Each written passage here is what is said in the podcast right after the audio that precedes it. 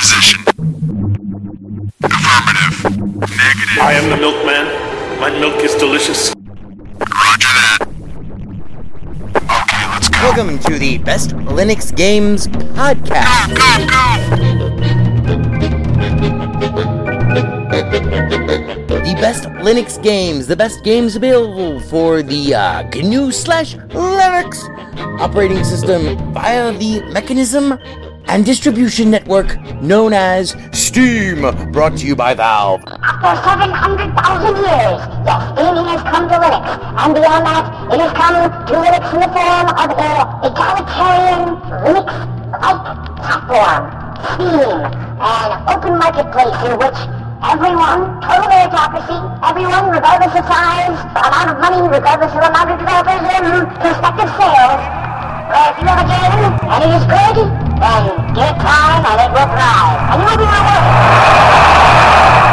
That's right, ladies and gentlemen, it's Saturday, and that means it's time for one thing. It's time for the podcast where the quality goes in before the name goes on. You're listening to the Best Linux Games Podcast, a companion piece to the uh, Steam group of the same name. Find us on Steam, you know, uh, join us on Steam, and friend me on Steam. My name is Skooky Sprite. I am your host. In case this is your first time here, uh, the ground rules for everything that we do are very simple. We have news, we have the latest titles that we are interested in, of course, features, you know, like kind of in depth looks or reviews, and then we have, of course, everyone's favorite the deals! Uh, the best games that you can buy for as cheap as possible. If you join us on the group, our recommendations are curated with the sole criteria of It must run on Linux, and it must be really good. These are recommendations only, of course. Uh, not complete reviews, which generally will follow, um, especially once they get some other mofos on this show. And as always, The content that awaits you ahead it may not be appropriate for members of all species, races, genders, classes, creeds, and especially might not be age or work appropriate. So, it begins. Let's get the Linux gaming on, bitches!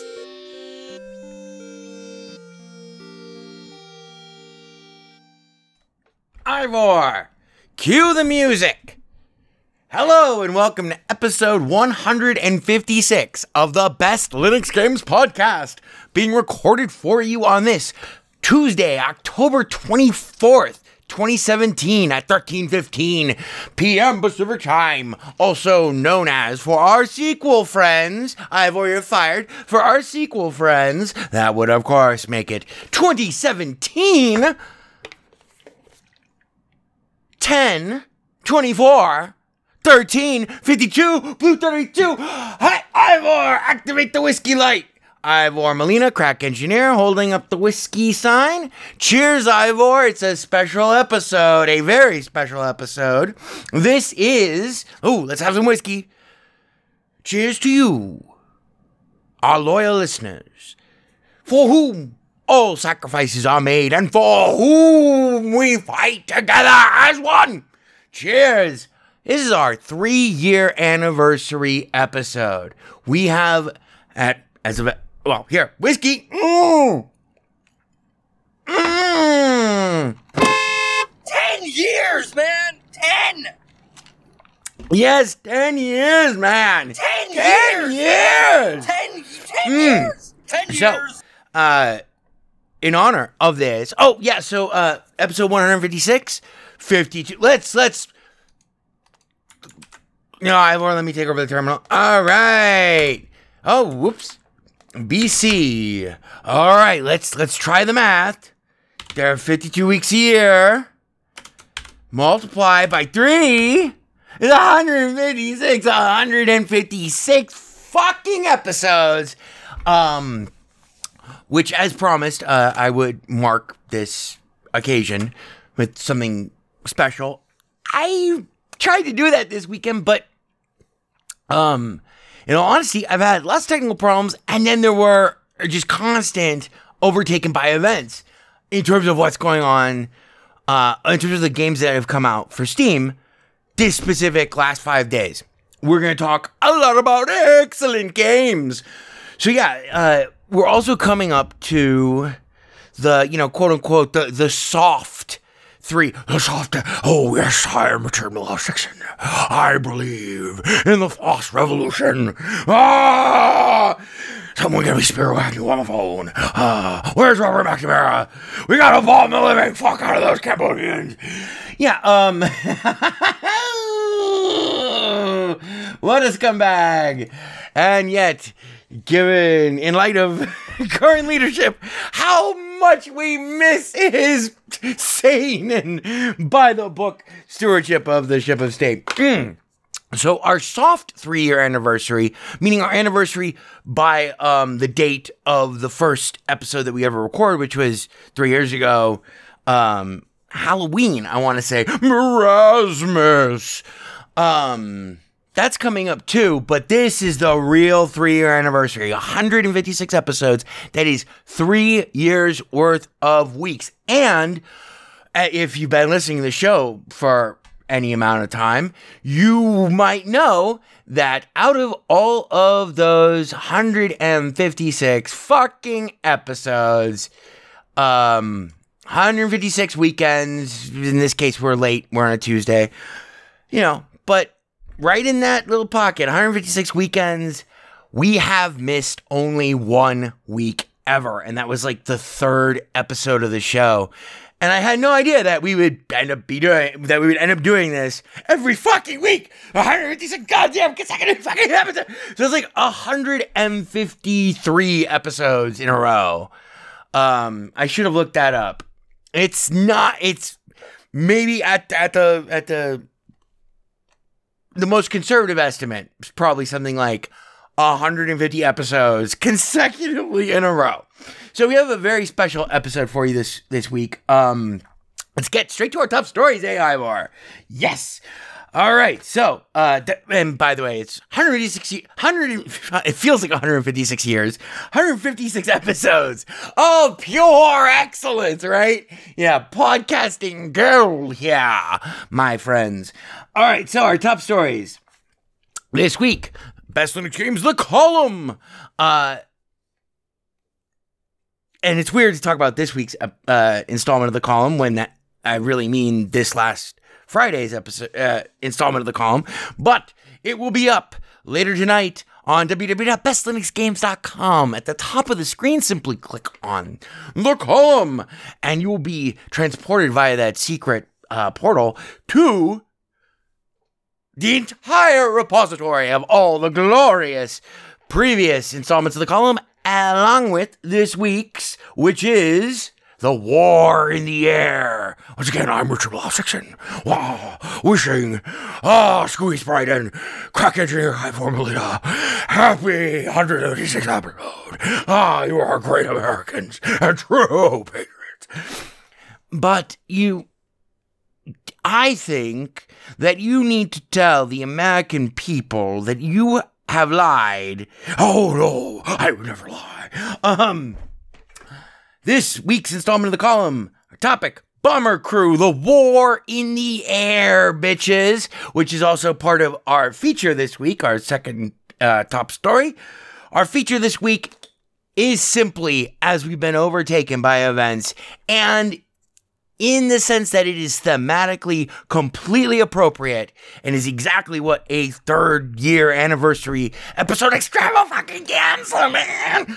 Oh, yes, 10 years, man. 10 fucking years. 10. 10 years. Um, you know, proportionality should be a part of war. Uh, our feature this week our feature this week. Are we back on? Yeah, sorry. Yes, they've tried to take us off the air, but they shall not succeed. Sorry, we are having severe fucking problems uh, with uh, the ship of state that is this podcast. But um, we are calling games, games, games. Our feature this week is games, games, games. Three excellent games. It's more or less like a what I'm playing, but it represents three fucking really interesting uh, awesome games for Linux that like are all just recently out. But before we get to any of that, our final is a technical note uh, in our top stories. I have been having the world's most fucked problems with uh, any sort of controller suddenly um, in Steam under Mint 18.2 in an attempt to ameliorate or at least really get basic uh, required functionality in order to fucking play games and keep the podcast going, man. Another 10 years. 10 years, man. Um, yes, that's right, Ivor. 10 years. Ivor's got up. Oh, 10 years. Hold up the whiskey sign. Mm.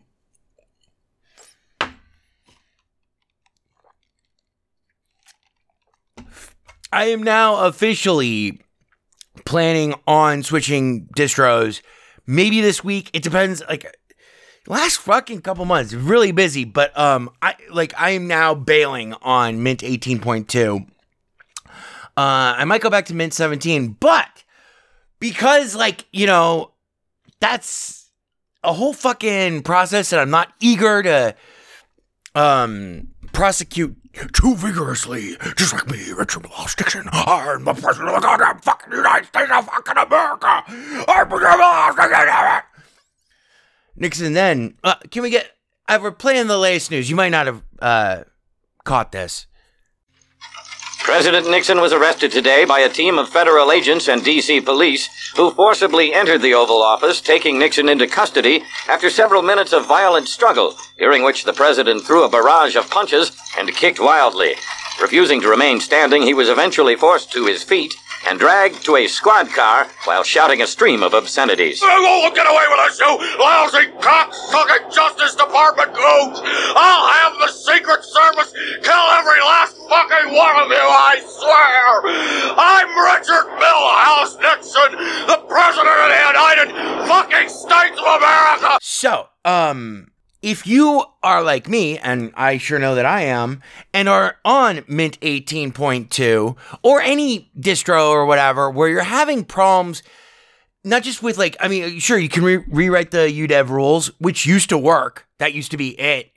You can install um, the Steam hyphen devices uh, package via apt-get in just in case you know when you installed Steam.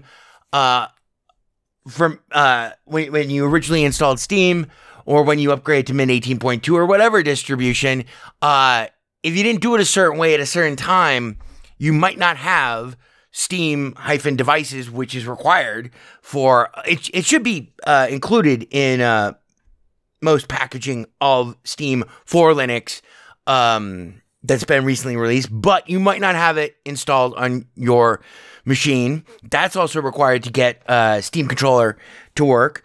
Um, but it's not just a problem with Steam controller. I'm having like problems with every type of controller.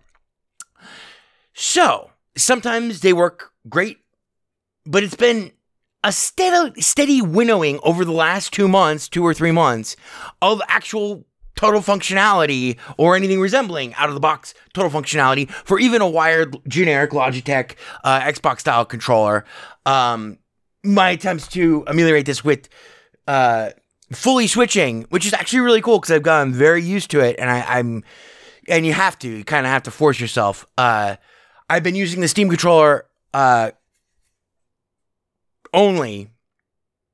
It's like a penance. It's like a blah for the last couple week uh, for the last uh, week and a half. But still, it's steadily. It's not just like a game problem. It's not an individual title problem. It's not a Steam problem. It's like a whole confluence of problems, and the number of games that actually have been working with any type of controller I know it sounds fucked. It that's because it basically is. But we run a string and tape operation here. That's how we can afford to pass the savings on to you to get the quality of this podcast into your brain, into your brain holes, my fellow Americans. Ah, uh, squeeze my wears a normal cloth coat. Ah. Fuck you, Nixon. Um, Nixon. Uh. Anyway, if you, like I, are running a string and tape operation where, you know, you're planning on when you can schedule the time to switch to your next distro that you want to actually really install, um, and not just, you know, like, if I can, you know, not playing with a toy or, or, uh, a live CD or whatever, you should do that. By the way, I encourage everyone to fucking learn your DD command, motherfuckers. Learn UNetbootin and learn your BIOS so that you can constantly experiment with, you know, on your actual hardware, uh, live CDs of all the distros. It's like all the things. Use all the distros, my friends. Hello, this is Franklin Delano Roosevelt. the only thing we have to fear is not having another distribution. The only thing we have to fear is a fork. Um, it's a tarp. Ah, Ivor Molina holding up the whiskey sign. So, if you want, if you're having controller issues similar to mine, there is a really ghetto, hacktified, kludgy, not entirely effective and not 100% reliable. Um, might add more complications than it might solve. But if you really just, you know, like if it's, you know, 10 o'clock at night and, you know, you got to work tomorrow, but I've wanted all day to play my fucking games and now my controller don't work. There is a package that can help, specifically with the Steam controller. If you're just using a normal generic wired controller or whatever, um, this might also help, but it, this is great for the Steam controller. It is called SC space uh, controller. And what it is, is a generic external to Steam, Steam controller driver manager. And it's a graphic, it's got a GUI and everything. Um, the GUI is not that great. The um, actual uh, configurability of it, in terms of like actually taking advantage of Steam controller capability, not that great either. But what it will let you do is you can create a uh, profile for your Steam controller after you set after you identify the controller in SC controller, which is free and open source software, just made by some guy. Cream of some young guy. Oh, Ivor the whiskey sign. Yes, yes, yes. I'm a triple addiction. Mm.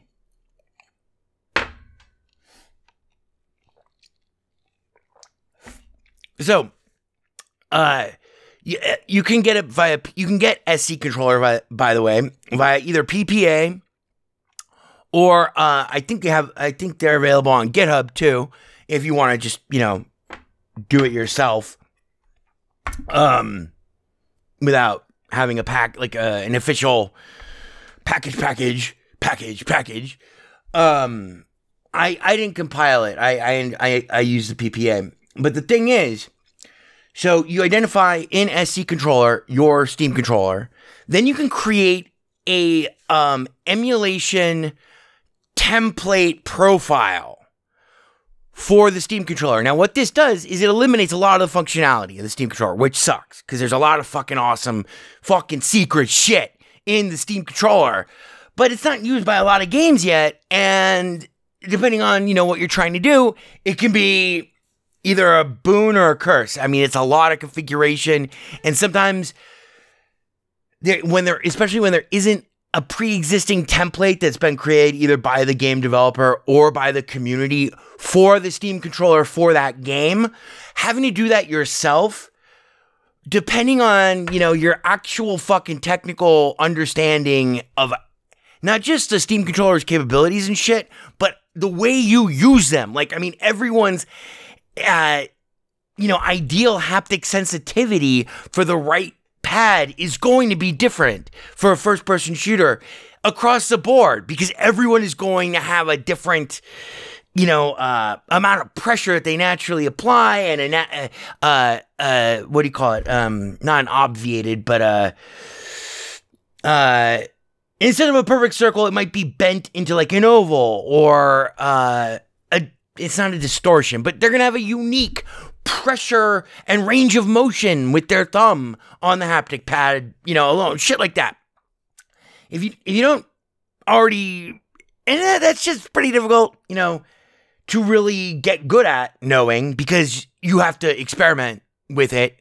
And it's also, it can also further be exacerbated by the fact that it's difficult to do for a game that you have yet to play. Like if you just buy, got a new game, so anyway, so what you do, so but worst case scenario, you can use SC controller to force before you open Steam an emulation profile, which you then create after you know blah finds your Steam controller. Then you create an emulation profile for that Steam controller, and uh, it comes, I think, default with uh, an Xbox 360 controller emulation profile.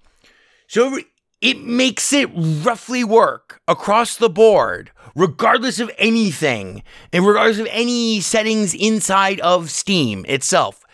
Um, inside of big picture mode and controller configuration and templates, all that shit, more or less, goes out the window and it basically forces your Steam controller to work as close to a normal Xbox 360 controller in emulation, which, yes, it cuts out a lot of features and makes you can't configure the feature, you can't configure your button mappings or anything uh, via the big picture Steam controller interface anymore. But the trade off is it does make it work almost universally out of the box with even the most pernicious fucking aleatory goddamn games that won't recognize any controllers in my case for and we'll be talking about one of those games oh wait no that that is that this is also part of that top story. I I had to get this out. It's not the most elegant solution. It is kludgy. It is hackish. It is temporary. It is not really. It's not something you'd want to put in production at all if like you're running a cyber athlete tournament. But if you're desperate, it will work. And one of the games that I have for months now months and months and months now. Every three weeks, I spend at least two hours, uh, at least an hour, at least an hour every two weeks for like five fucking months now. Trying to get Xenon Valkyrie, X E N O N V A L K Y R I E, to recognize any fucking input from any controller under any circumstances ever last night using SC controller and imperfect. We must not let the imperfect be the enemy of the good. The perfect be the enemy of the good. We must, Im- we must embrace. Oh, me was a blessed, and I am here perfect. Oh, oh, oh, oh, oh, oh, oh, oh. But Xenon Valkyrie totally has and it's not a game that I really want to play using a keyboard. And it's a game that I really wanted to fucking play for months. It's been a constantly frustrating thing, and it's actually evolved into a really good um, test bed. And this was before Mint 18.2. Xenon Valkyrie was fucked in three, four different uh, versions of Mint, including two major and two minors. So it, you know, this is a problem that I imagine you, you might not be having it with Xenon Valkyrie, but you might be having it with other games. Um, and in terms of a quick and dirty, kludgy solution, SC controller really gives you a good baseline. And I I have yet to find I, I haven't I spent a couple hours a couple nights ago stoned out of my mind after Xenon Valkyrie. Holy shit. I mean, it's one of those things that, like, you know, you've tried everything so many different times in so many different fucking combinations, and you've found new combinations of things to fucking try. Um, it had been going on for so fucking long that I had months ago ever given up the idea of anything ever actually working. And it was like hitting uh 10 out, 10 out of 10 uh, with uh, 50 cents. Uh, 50 cent credits, you know, a dollar a throw on Keno. It's like, oh, only when you completely have forgotten that you even fucking care or have ever, ever, ever, ever, ever, ever, ever won anything. A couple nights ago, I booted up like, you know, just uh, whatever, it's not gonna work again, whatever. I pressed the start button on the controller. Like, Holy fucking Christ, hallelujah! Because this, did, out of everything, out of any, I mean, and I've come up against this problem in various different permutations and with specific shit throughout the entirety of the lifespan. Oh, 100. 10 years, man. 10 fucking years. Ten years, man. 10 years, man. Ten. 10 years. Ten years, man. Oh, Schmosk, never, never gonna miss me. Mmm. Um, Ten. Ten years. it was super exciting, and I've had some fun with Xenon Valkyrie. We'll be talking about that. Uh, actually, we this is where we're supposed to talk about Xenon Valkyrie. Uh, Xenon Valkyrie uh, is well, well, uh, well. Here's what they have to say. Xenon Valkyrie is a roguelike with many RPG elements in which you will have to get to the deepest part of the moon and finish the plans of a wicked witch. You'll be able to get many weapons randomly and you'll fight in the world and it's created every time you play, which is exciting. It's very much like uh, Rogus. Uh, uh, uh, uh, whoa. Jesus Christ. Sky Rogue, Streets of Rogue, Rogue Stormers, Rogue Continuum, Rogue Singularity, Star Wars Rogue, Rogue Lands, Hyper Rogue, Rogue Legacy. Rogue Legacy is the only one in Rogue Lands. It's very much like Rogue Lands in that, but it's it's less like Rogue Lands in the sense that you don't. It's much more rogue than it is Rogue Lands. Like if you die, you lose everything, and there doesn't seem to be any sort of permanent upgrade. But you do have like five different characters that you can switch between if you go back to your ship. It's kind of like a cross between Rogue Lands and Super Metroid. Um, I haven't played enough to know if I like it all that much, but I have been trying to play this game for forever. Like I remember when I first when it, it first came out, Xenon Valkyrie. Um, I got it. I was like, "Oh, this looks so good! It's just like exactly what I need. This will finally complete me."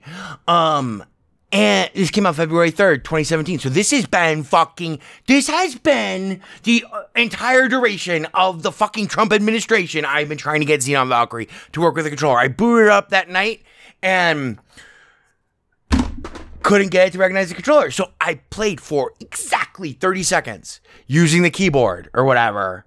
I was like, oh no, this game, I'm not going to review this if I can't play it with a controller. It's unfair to the game. It's unfair to, you know, it's, it just creates a domino chain of distorted unfairness if I were to review it by playing it exclusively through the keyboard. And when I notice those types of things occurring that are like technical issues that manifold problems, not just specifically to like, you know, the controller, but let's say it's a game about that uses sound and I'm having sound problems.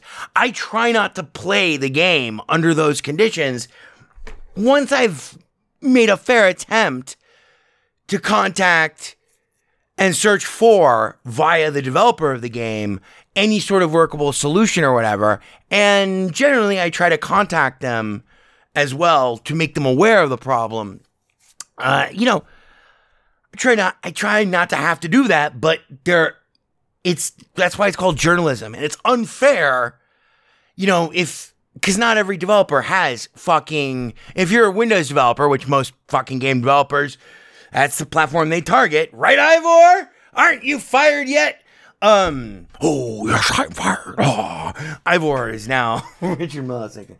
Um. It's it's unfair to the developer.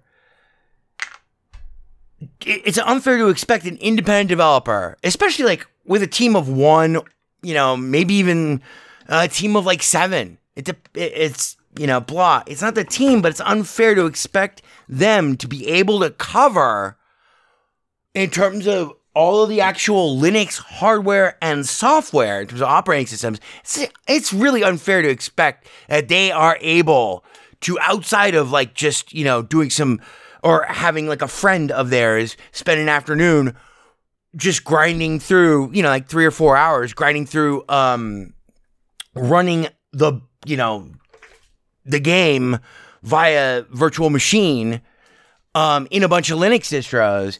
That's not, you know, that's that's something you would expect like the greatest, most. That's something I would do. That's something I have been doing with my games that I make or am making and have been and stuff.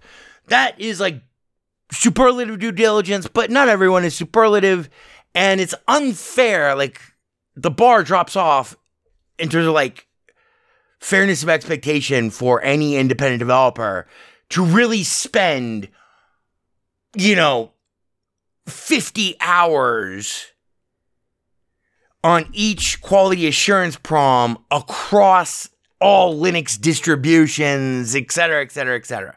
So anyway, there's Xenon Valkyrie. That was a fucking triumph. I can't believe February 2nd I bought, or if, if somewhere in February I got Xenon Valkyrie, and I've been trying to get Run with the controller ever since. Now that I have, and will continue to play it, that is an exciting revelation. Uh, oh, also, Ivor Molina, I should before we get out of the the top stories, I should mention that I'm fully ready for this episode to go the full distance. You know what that means, Ivor, right? Yeah, yeah. Ivor is shaking his head, and the tears they're rolling down his cheeks. It's so it's so cute to see such spontaneous, spontaneous emotional response being triggered by only a few words. Ivor, ding ding ding ding ding. Um, yeah, yeah, Ivor. It's it's beautiful. Uh, more whiskey. Um. So yeah, let's get straight to our. Actually, let's get straight to our new and noteworthy. Uh, let me reiterate though before we continue. Thank you to our listeners. 156 years of service. 10 years before the mast. Oh, oh, three years, 10 years, man. Oh, three years of episodes. Uh, like with an average. Alexa,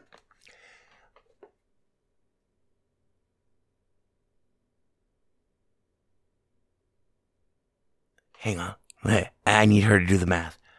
Alexa,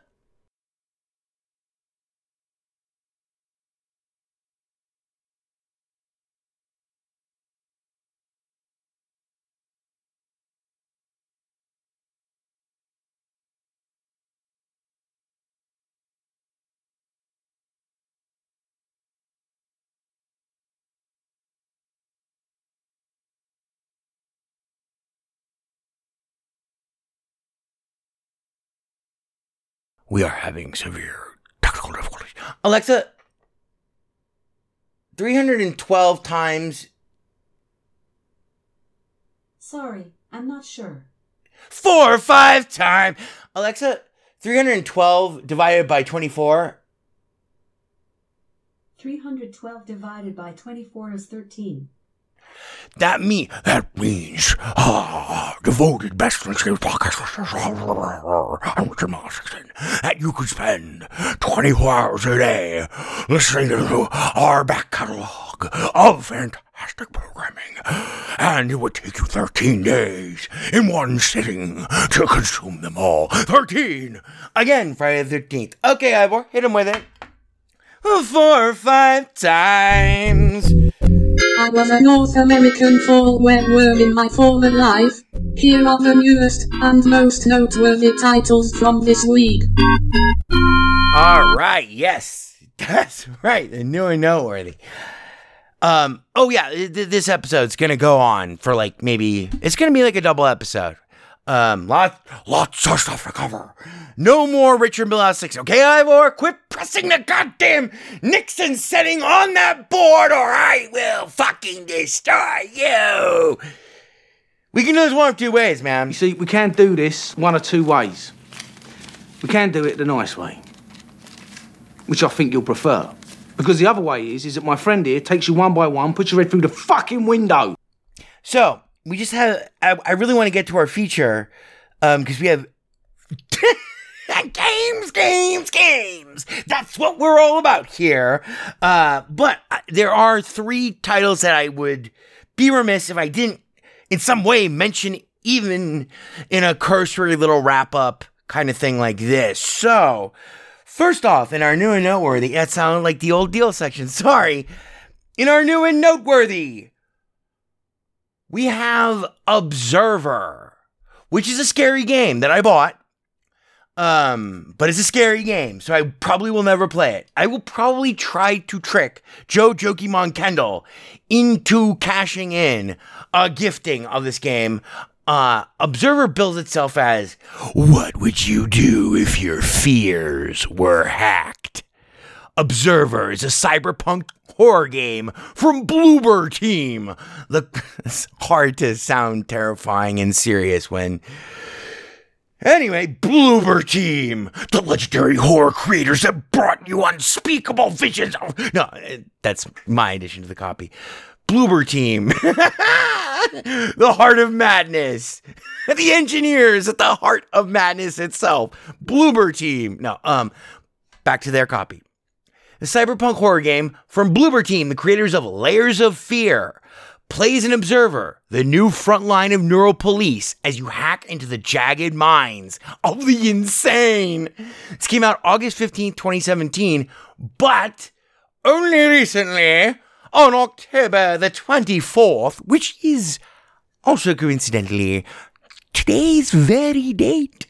Year of our Lord 2017, Observer was ported to Linux. This game, even though it purports to be absolutely terrifying, um, recent reviews, by the way, very positive 100. All reviews, very positive 766. This game was ported to Linux today. And even though it purports to be a fucking terrifying, you know, heart wrenching uh, scream fest into the bowels of your own fucked up, subconscious, deepest, darkest, fucking personal hell nightmares, babies, wait, babies. Yes, for some Washington. Get me some babies and some barbed wire. We have to throw some Christmas pears down the stairs. um this just the screenshots I, I bought it this morning right before beginning to record this episode. Um in spite of the terror factor this game just from the screenshots looks like it might be reminiscent of one of the best role-playing games and also buggiest role-playing games ever made and underrated undervalued, underplayed, under undermentioned, uh, undeservedly obscure Windows 95 era title called Blade Runner. And that the things about that about that adventure game, which was an adventure detective eh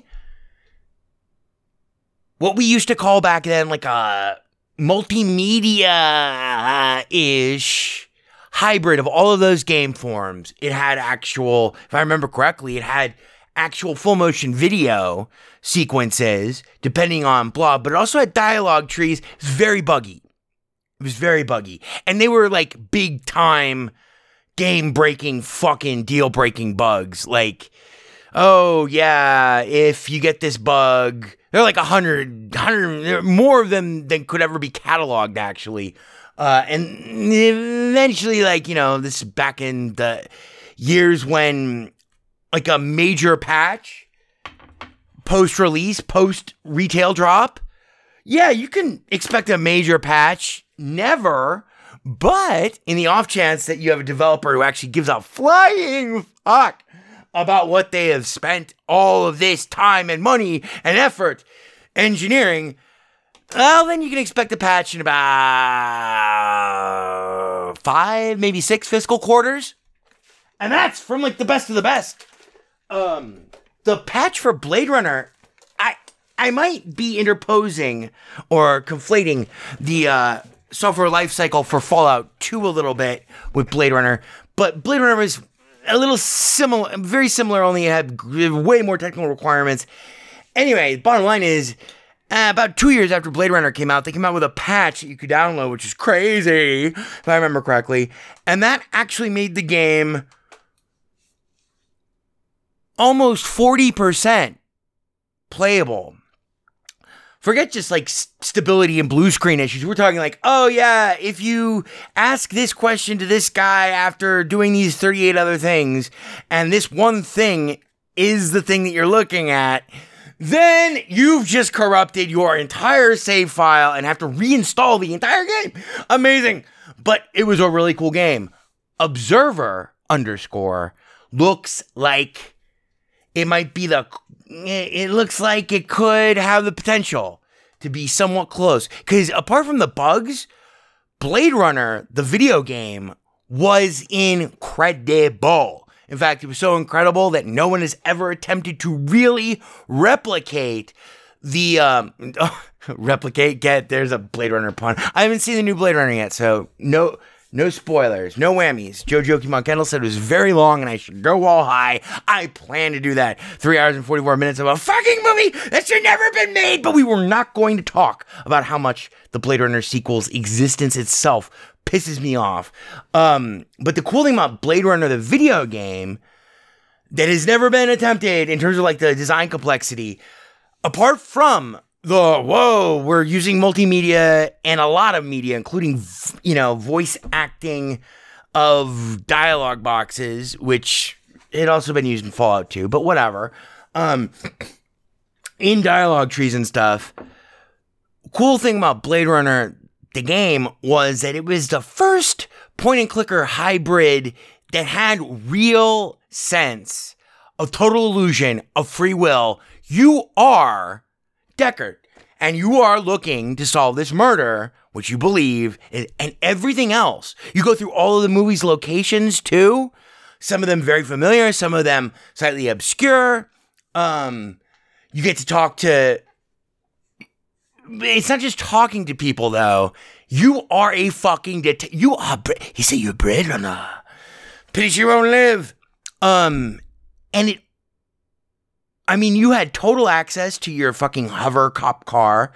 You had to get good at using your guns um, by training, if I remember correctly, at like the shooting range and shit. But you had to really interview people and put together in your own tiny little monkey monkey mind. I never beat the game. I got about I think halfway through it, which is it was fucking awesome. It was never the same thing twice at all. Um but it combined, you know, role playing game, mild action stuff. It really put you in the role of a Blade Runner, like a real detective in the real future with fantastic graphics for the time. Observer looks like it has the potential to possibly be the next game to attempt to take up the mantle of what is sadly one of the biggest um you know, it's it's a big sad thing in my own, you know, mental conception of the history of video games that Blade Runner was so fucking buggy, uh, which is normally like that sort of shit drives me insane and I find indefensible, even going back to, you know, 90, Windows 95 era of gaming. But in Blade Runner's case, it was so fucking ambitious the attempt was so fucking doomed. I mean, I bet you that if they, if the entire team behind uh, the development of Blade Runner had five more years following its street date just to chase down and fix all of the game breaking bugs and all of the actual performance crashes, the segmentation faults, the fucking just it was a disaster. They they would still they it would take them five years, and if they had twenty more years, they would still be finding the bugs and releasing patches. So I do not blame them because it was so ambitious. Okay, so up next, our new and noteworthy. Just real fast, another one of our uh, Linux big list of Linux t- uh, of uh, game types and franchises that must be checked off in order to make Linux a world class gaming platform. Um, I, I, would like to mention Q Bike. That's Q as in uh, Queen, as in Q, as in Q, like an O, but with a tail. Q Bike, B I K E, colon, cyberpunk motorcycles. And I'm only bringing this up. It's kind of depressing. It came out July 28th, 2017. Um, the all reviews have been mostly positive 20 reviews it runs great on linux and it also has a vr um uh separate VR based uh optimized version of itself, but it's a massively multiplayer uh first player Tron uh, first person uh Tron Light Cycles game, you know, where you have to fucking crash everyone into the fucking walls, you know, light cycles. Come on, fucking user. Jesus Christ. I I want him on the I want him on the grid until he dies playing. Oh, Impressive. Impressive program. Uh greetings programs. Um, which is really cool. Unfortunately, because it's massively multiplayer, it doesn't have that active a user base. Although I had no problems creating a game and finding someone who jumped right into my game immediately. But uh, yeah, it's one of those things. I love light cycle games. There are other light cycle games outside of Steam that run great in Linux, but the developer of Q-Bike, Cyberpunk Motorcycles, went out of his way to add a Linux port. Um, so we have to we have to give him love. I, I haven't played it in virtual reality, but I did buy the bundle that includes virtual reality. Anyway, uh, Q-Bike is nine dollars and ninety nine cents. Uh, so check that out. Um, oh, and I'm sorry, Observer underscore uh, now through October 27th is 15% off at $25.49 down from $29.99 or whatever. Okay, finally, in our new and noteworthy, before we get to our feature, I told you this is going to be long. Ivor, we're not going to make it, man. Just fucking gas me, man. Just, just fucking gas the studio. Do it, man. I do it for you. Sorry. Um, back in Da Nang there for a minute. Da Nang fucking simulation on fucking acid inside of the Aperture testing facility. Who wouldn't think that it would be a bad idea? That there might be possible humanitarian consequences for such research. We do what we must. Oh, yes. We do what we must because we can. Rolling thunder. ah. Yes. Okay. So finally, in our new and noteworthy, I noticed how we're not able to play um, the actual sound from the trailers or whatever. Sorry, but they're called technical difficulties for a reason because they're difficult and the solutions are very difficult. Um. October 13th, 2017 saw the release of the much awaited third iteration, the third installment of a much beloved uh, and bizarre franchise. Uh, the Dungeons series came out with Dungeons 3 on October 13th, 2017. I bought it. I have yet to play it though. Um, so far, the uh, all reviews have been very positive 991 reviews. Uh, and uh, Dungeons built itself as at last the Dungeon Lord has successfully united the forces of evil and established the Dark Empire. Time for the next step in his most diabolical quest expansion to rule the world. Yeah, so Dungeons uh, 3 brings back the, um, yeah, you're the, the Dungeon Lord, and you make these really, really cool dungeons. You resource gather, manage, and plot traps and enemies and etc. It is really cool, very pretty. Um, and the last one I played had some uh, very good, uh, amusing voice acting and uh, narrative stuff. But uh, it's a really cool concept, and it's basically regarded as, if not the single best, um, uh, it uh, single best uh, finished product of this of this genre of its oeuvre or whatever. Um, it's in the top three. Um, uh, let me check out the features list here. Uh, uh, all the stuff that you, Dungeon Manager, you've been waiting for. Dungeons 3 is the biggest, best, and evilest dungeon sim yet. Topped off with a fully reworked overworld real-time strategy mode under new management. Command the united forces of evil under the guidance of new character Thalya and lead them to victory. That's pretty cool. Anyway, lots of fun stuff in that franchise. Um, and really, re- I mean, they've done really good job on making uh on making the entire concept chopped and channeled, lowered and lugered, and have iterated over it now for three times. But they, they make the actual gameplay is very, very tight. I haven't played it in I haven't played Dungeons 3, but in the last one, it's very tight, very uh very poppy, v- and with a sense of irreverence in terms of the way it treated itself that made the game that much more fun. Dungeons 3 is $39.99 and it launched with fucking Linux support. So you buy that game, motherfucker. You go buy that game. You give them your money. What? He had a shrimpo. He had a shrimpo. No shrimpo. You you owe me five dollars, motherfucker. I don't care if you are IMIPD. uh, anyway, so that's Dungeons three, and uh, that brings us to our feature. We have no deals this week, but uh, yeah, uh, our feature though, games, games, games. Hit him, Ivor. Hit him with the brick. Hit them with that hot shit, man. Activate the quality cannon. Oh my god. It's Bolivians. Never gonna let you down. I can read your mind. This week's feature. I can't read you.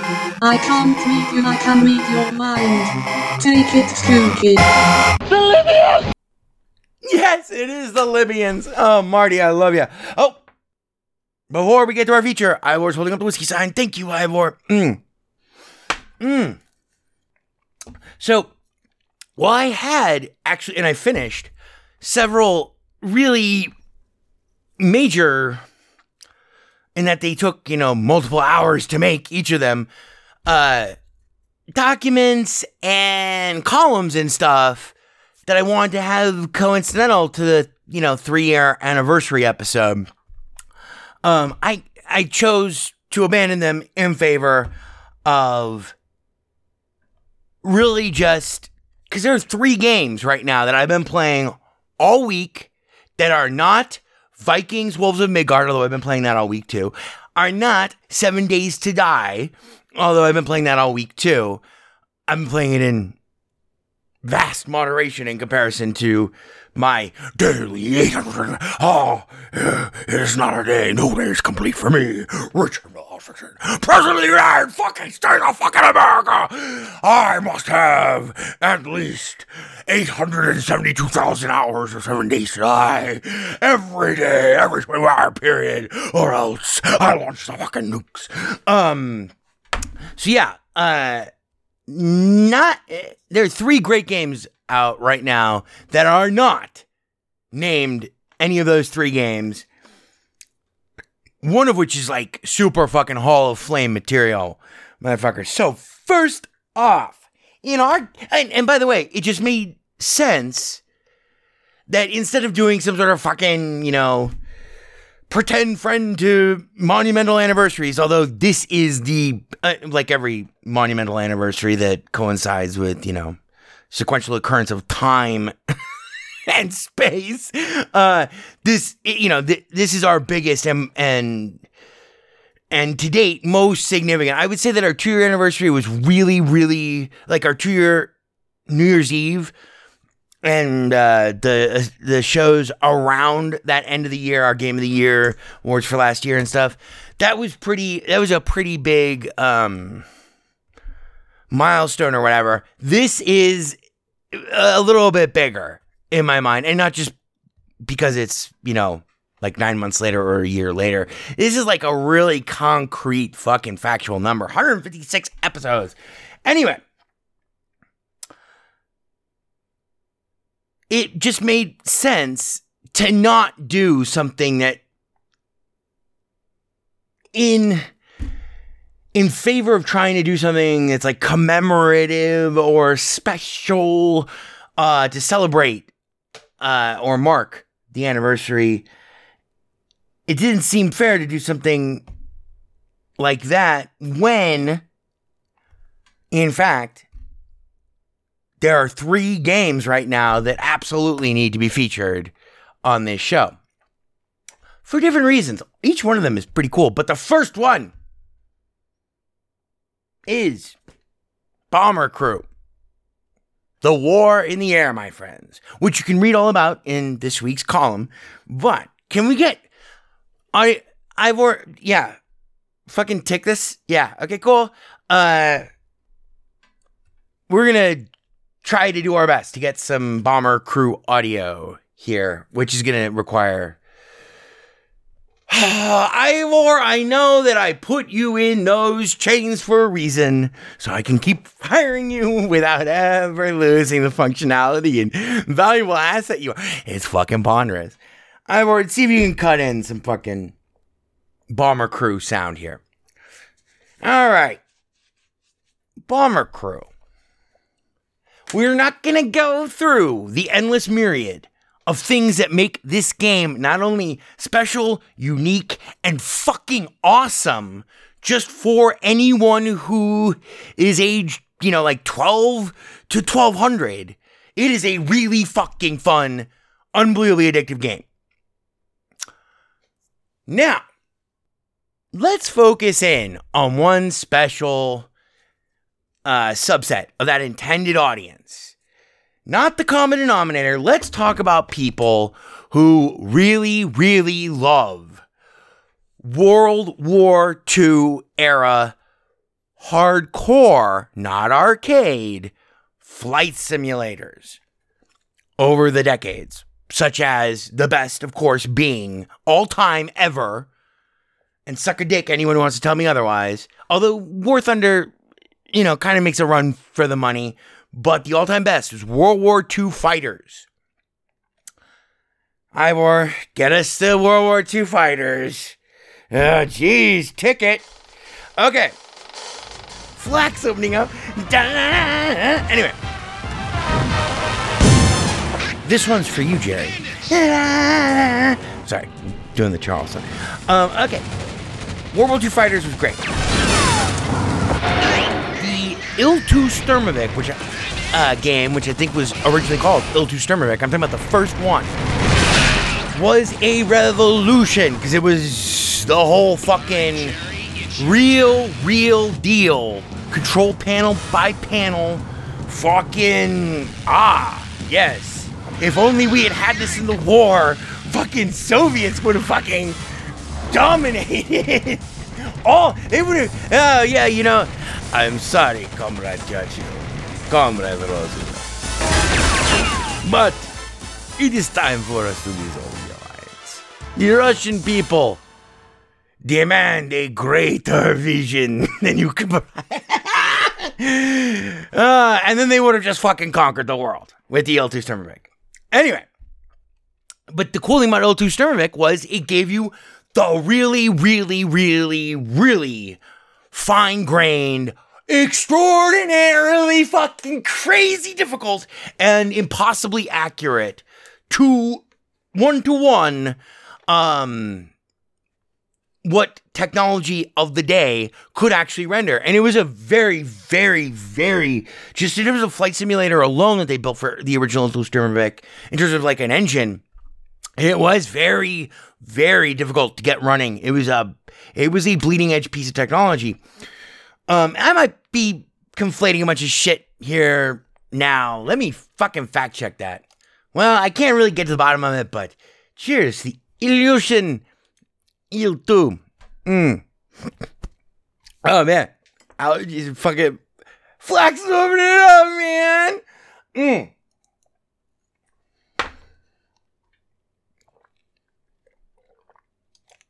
Regardless of whatever you may be uh whatever your real feelings about Il-2 Sturmovik, if you ever played it or not, and the associated realism thereof, which was the first game that I remember.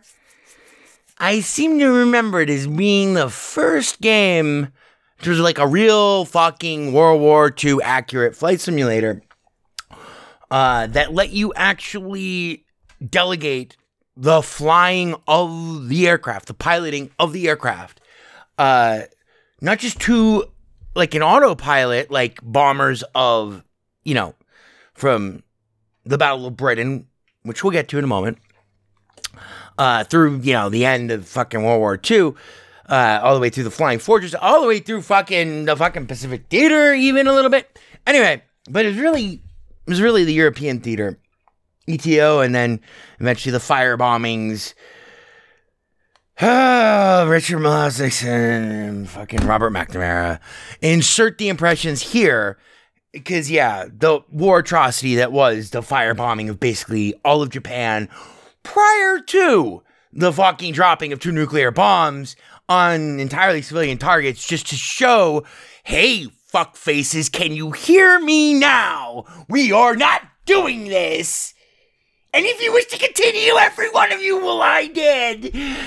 Which was necessary, but the the atomic bombs, it's all very complicated, very very difficult from a moral perspective, but I have no problem at all condemning um not condemning, but saying that if I had been in the same position, there is no way that I would have firebombed every major fucking metropolitan area in Japan, all civilian targets, all of it must go, all of it must burn. Not many people talk about that. And that was the Robert McNamara. It wasn't articulated by Robert McNamara, it was articulated by, you know, uh, LeMay. Um, but LeMay wanted the rubric, wanted the metrics improved. And uh, so that he could tune and fucking nail down. It was total war. Uh, the strategy. And so McNamara, who wasn't just following orders, this is what I mean, fuck. This was, you know, among McNamara's finest hours. I would say his finest hour was Cuban Missile Crisis, but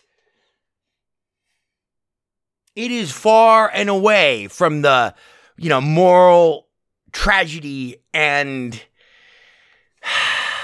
he was too old to have been in his position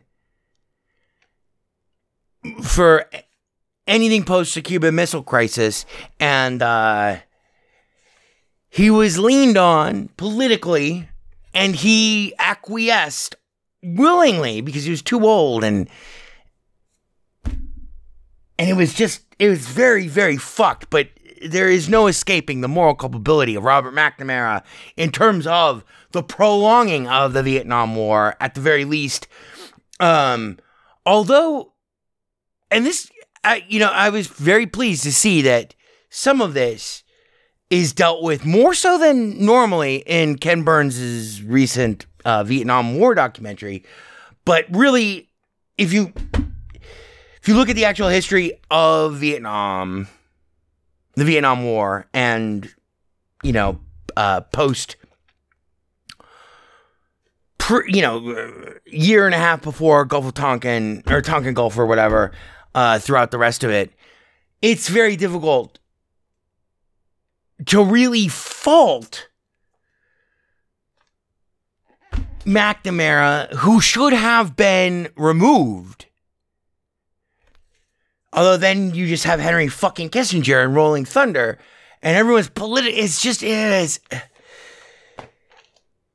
It's a big fucking mistake, but morally, counterfactuals are easy, but morally, I I I do have to condemn McNamara and Kissinger for rolling fucking thunder, for and for lying to the American people, and for prolonging the war, which they knew was fucking hopeless. But it's gonna seem fucked. But these guys were people. Uh, McNamara was a guy who knew metrics. He knew computers. He knew math. He was a brilliant fucking guy. And he also understood politics a little bit. But he, he understood. He was like this perfect. His shining hour was the optimization of what I regard as a war atrocity. But one, but not a war atrocity that even if they were still alive, that I would ever prosecute for because it you can't kill a million civilians in fire bombings. Actually, you know what? Let's find out. I will pull that up. I want to ask you a bunch of questions, and I want to have them answered immediately. All right, let's do a soft restart here for bombing bomber crew. Let's begin with one of my favorite poems about World War II and an undercover aspect of it. Let me read you The War in the Air by Howard Nemerov. Theoretically, we could hear him read it, but here we go The War in the Air. For a saving grace, we didn't see our dead, who rarely bothered coming home to die, but simply stayed away out there. In the clean war, the war in the air. Seldom the ghosts come back bearing their tales of hitting the earth, the incompressible sea, but stayed up there in the relative wind. Shades fading in the mind. Who had no graves but only epitaphs, who never so many spoke, for never so few. Per ardua, said the partisans of Mars, per aspera to the stars. That was the good war, the war we won. As if there was no death for goodness' sake. With the help of the losers we left out there, in the air, in the empty air. ah, the war in the air, World War II is fucking madness. Now, back to Robert McNamara and to refocus on our central topic. And we're going to spend a longer amount of time on Bomber Crew because it deserves it. Let's return. Let's return to Robert McNamara's This Will Be My Shining Hour, which actually was a war crime, in my opinion. But, and god damn it, I wish, I mean, what happened happened. And I thank fucking Christ Almighty, or Yahweh, or Moses, or all of the deities of everyone that I was not the guy that I was not in Robert McNamara's shoes, that I was nowhere near Curtis LeMay having to fucking make this call, having to make this decision, along with FDR. FDR is a little deranged, but firebombing of Japan. The str- let's read to refocus this on Bomber Crew. Let us read a Wikipedia entry. It is titled Civi- civilian casualty. Yes, I know. It's by Just Civ- the Wikipedia article is called Civilian Casualties of Strategic Bombing. Strategic bombing is best defined as the use of air power to destroy industrial and economic infrastructure, such as factories, oil refineries, railroads, or nuclear power plants, uh, rather than just directly targeting military bases, supply depots, or enemy combatants themselves. This is destroying uh, an opponent's ability to make war from a material sense, from a supply chain sense. You remove the mech. I- I'm. I'm. This is not in the article. Um, as opposed to finding only the um tank emplacements along, you know, uh, finding, you know, oh, well, here is their convoy, or here is airfield X, and here is ammo dump Y. Instead of doing it that way, you go right to them. And this is not a war crime. This makes total sense to me. Destroy their ability to make war. In World War II, that happened to require, very heavily require, industrial manufacturing.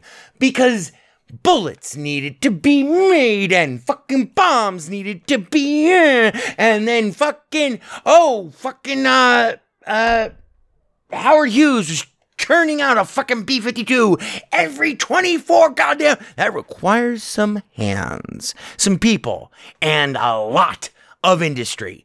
And it also required petrol. It also required oil. Not just for fuel and for oil but for rubber which in terms of World War II, very different. I mean, everything about World War II is very different from World War One, especially the war in the air. But World War II, higher altitude war, not just for bombers, but for fighters too. This required actual rubber. And the actual, uh, the, not the, if I say actual one more time, you kick me in the balls.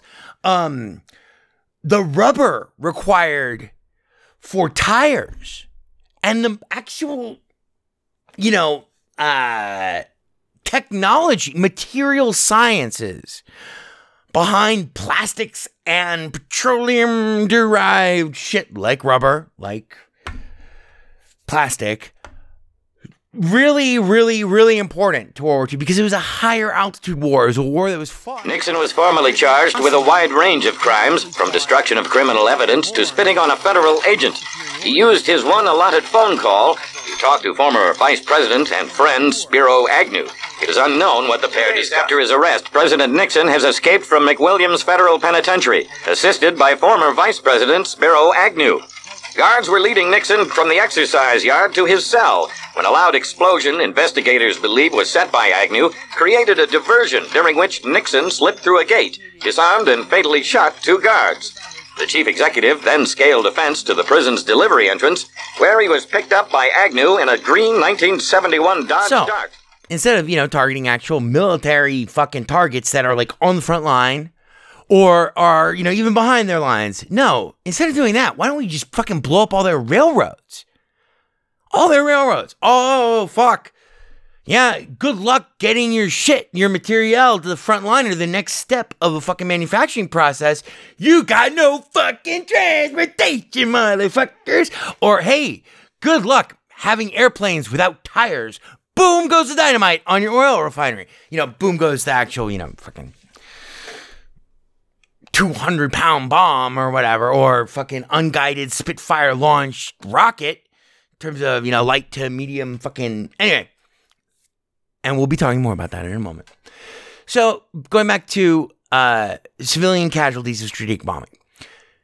Uh, strategic bombing may also include the intent to dehouse, demoralize, destroy. I'm, I'm interposing here. Destroy the country's civilian based political fervent buy-in and backing of the actual sacrifices that have to be made on the home front in blood, treasure, and daily fucking inconvenience and privation. Demoralize them. This has never worked, by the way, with the exception of dropping two fucking nuclear bombs, which I think I, I'm glad I didn't have to make the decision, but if I had to, I think that was absolutely the right thing to do.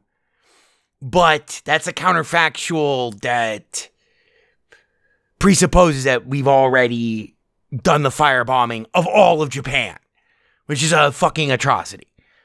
But it was a necessary atrocity. Anyway, demoralization of the enemy in wars of attrition never fucking work. Never work.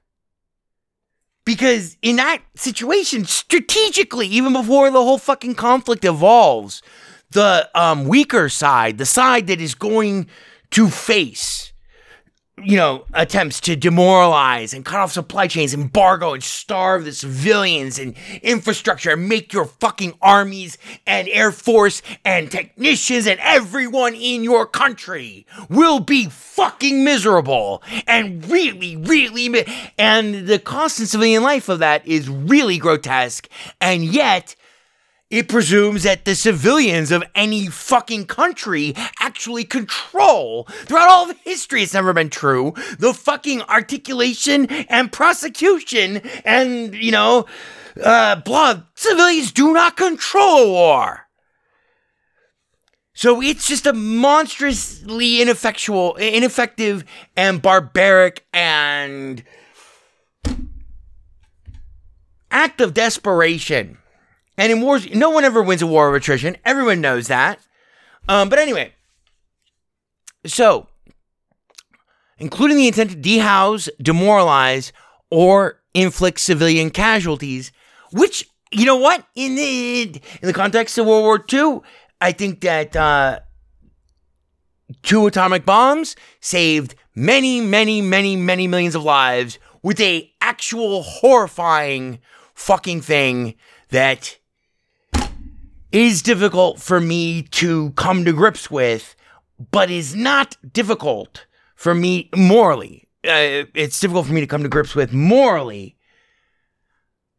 In terms of as an act of war, though, in terms of in a war in which we were not the aggressors, in a war which saw no, which could see no end, the dropping of uh, Fat Man and Little Boy, even though they were on civilian targets, that was that was necessary. But the months of firebombing of actual civilian cities, which killed far more people, to let all civilians to less great effect or utility for the actual war, absolutely horrendous. I- so when this article says inflict civilian casualties, yes, ultimately, if you're desperate and you're trying to not fight a war really targeting industry infra- infrastructure and material pipeline but are now fighting locked in a fucking death grip war of attrition between a dedicated opponent who would not have even made their first move if they had not already prepared to engage with you on this level to the last man, knowing that their fucking uh, way of life and civilian population and entire citizenry and political infrastructure was wholly devoted to facing and living up to the sacrifice that literally to the last fucking man, woman, and child, we will continue this fucking war. That's how the weaker fucking party always engages in a war. At, at, at, least if they they're the first to strike. In the case of World War II and you know the bombing of Pearl Harbor, which in some ways you might say politically was aggravated and and just a really horrifyingly tragic um, combination of diplomatic and technological communication factors in terms of the diplomacy required, along with a very old FDR. But it was at that point, it never really got to his hands. Never, never really got to his hands. It was really the diplomats disconnection culturally, linguistically, and technologically um, that brought about the fucking bombing of Pearl Harbor. But anyway, the fucking Japanese sneak attack. And that means we are, you know, their their advantages are rem- are remoteness and the fact that we're already engaged in, you know, fucking European fucking war war. Fine, so now we have to join a separate theater of the war. It's on the opposite fucking side of the planet. More or less. Anyway, good Lord Savannah knows she would not stop. So it is a moral gray area in terms of in war inflicting civilian casualties in strategic attempt to demoralize and crush the enemy's will to fight. Um, but anyway, strategic stra- or inflict civilian casualties and thus hinders them from supporting the enemy's war effort. If only in uh, once again interposing, if only ultimately in the amount of fucking physical willing conscripts they can slam into uniforms and throw into the sky or give them a rifle and teach that 12 year old to fight. Uh, anyway, and you know, we do the same thing. What do you think? Who who the fuck do you think fought the Vietnam War? Fucking little kids. 18 year 18 year olds. Fuck. Johnny's got his gun, can't buy a beer, but he can fight a war. And as a 21st century, he can't even vote. Can't buy beer though. Mm. But I will show you no better example of a dig dedicated, refined, rock solid, and morally sound killing machine devoted to God, country, and the execution of his duty. Sir, yes, sir. uh, the bombings can be utilized by strategic bombers or missiles in the modern era and may use general purpose bombs, guided bombs, incendiary devices, chemical weapons, biological weapons, or nuclear weapons. Luckily, the chemical and biological weapons, well, World War One saw the chemical weapons and like the birth of biological weapons. Thank God that all of them are present and accounted for and all the research destroyed and oh that terror. Oh wait, what? Oh, every lab, airborne, hyper mutant strains, virulent strains. Uh, anyway, um, and thank God that only the good old U.S. of A. is the one to use nuclear weapons so far. Jesus Christ, God help us. Um, but everything else on that list,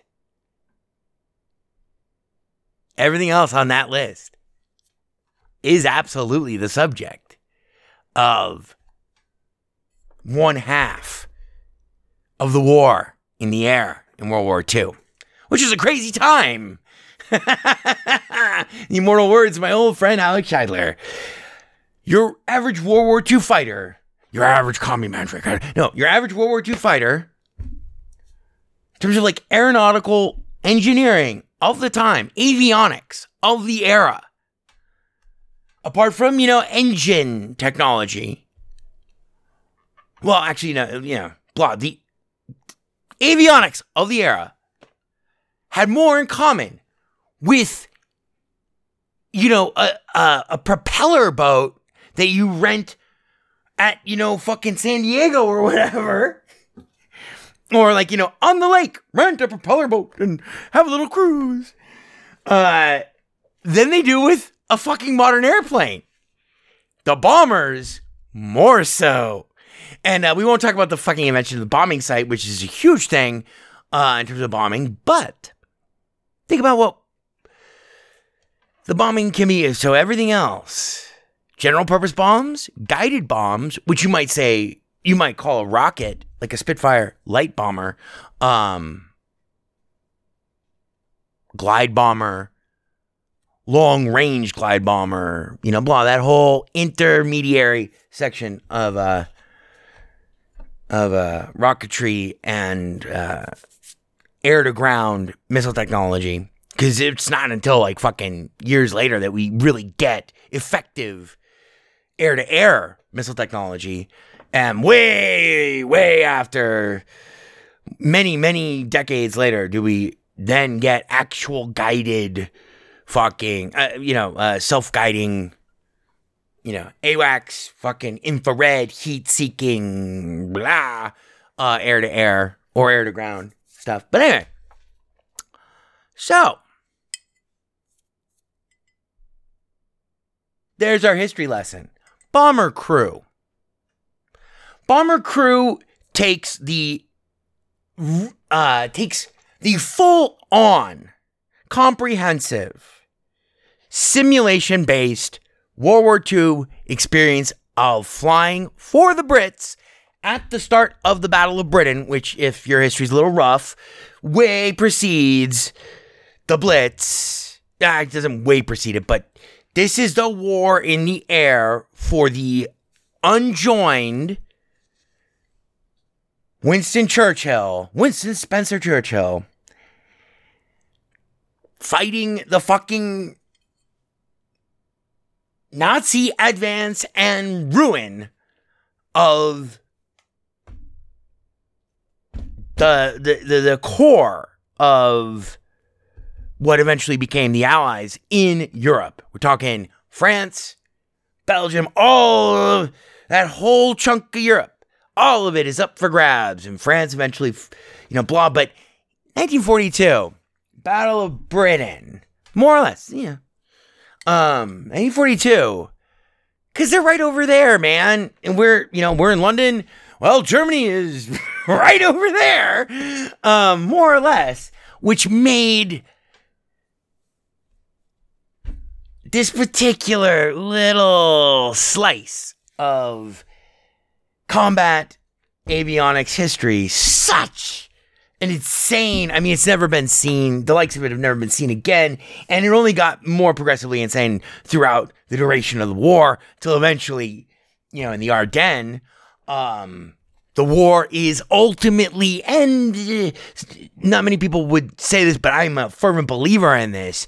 Ultimately, World War II comes to an end. Hitler blows his fucking brains out. Thank you, Jesus. Um, in the Eagle's Nest or whatever, uh, the Adler House or whatever the fuck. um, really, only, uh, and he was deranged the whole fucking plan that brought about. Anyway, World War II was won in the European theater by the war in the air because we destroyed, not using our infantry, you know, the Allies, not using our infantry, not using our armor, even. The war was actually won by the light bombers and the tact, the small fight, like, you know, things like Spitfire, versatile craft, versatile craft that had long ranges, fast speeds, blah, and the bombers. Because that is how we shut down the fuel pipeline from Antwerp or wherever throughout the whole fucking Ardennes. That whole fucking insane campaign, which was heroically fought. Um, especially on the German side by just insane uh, conscription, forced conscription. Um, you know, these weren't Nazis. These were, you know, normal fucking. These guys were not part of the SS. These were, you know, Wehrmacht. These were, and Luftwaffe. But the Luftwaffe at that point. Anyway, so. And people will argue that point. I know I've or we are running long. We'll be done in 20 minutes. We'll just skip over the next two as soon as we're done with Bomber Crew. Because this game is exceptional. How is it exceptional? So Il-2 Sturmovik, as mentioned earlier, a thousand years ago, really brought the panel by panel simulation of accurate, historically accurate simulation of the interfaces and etc.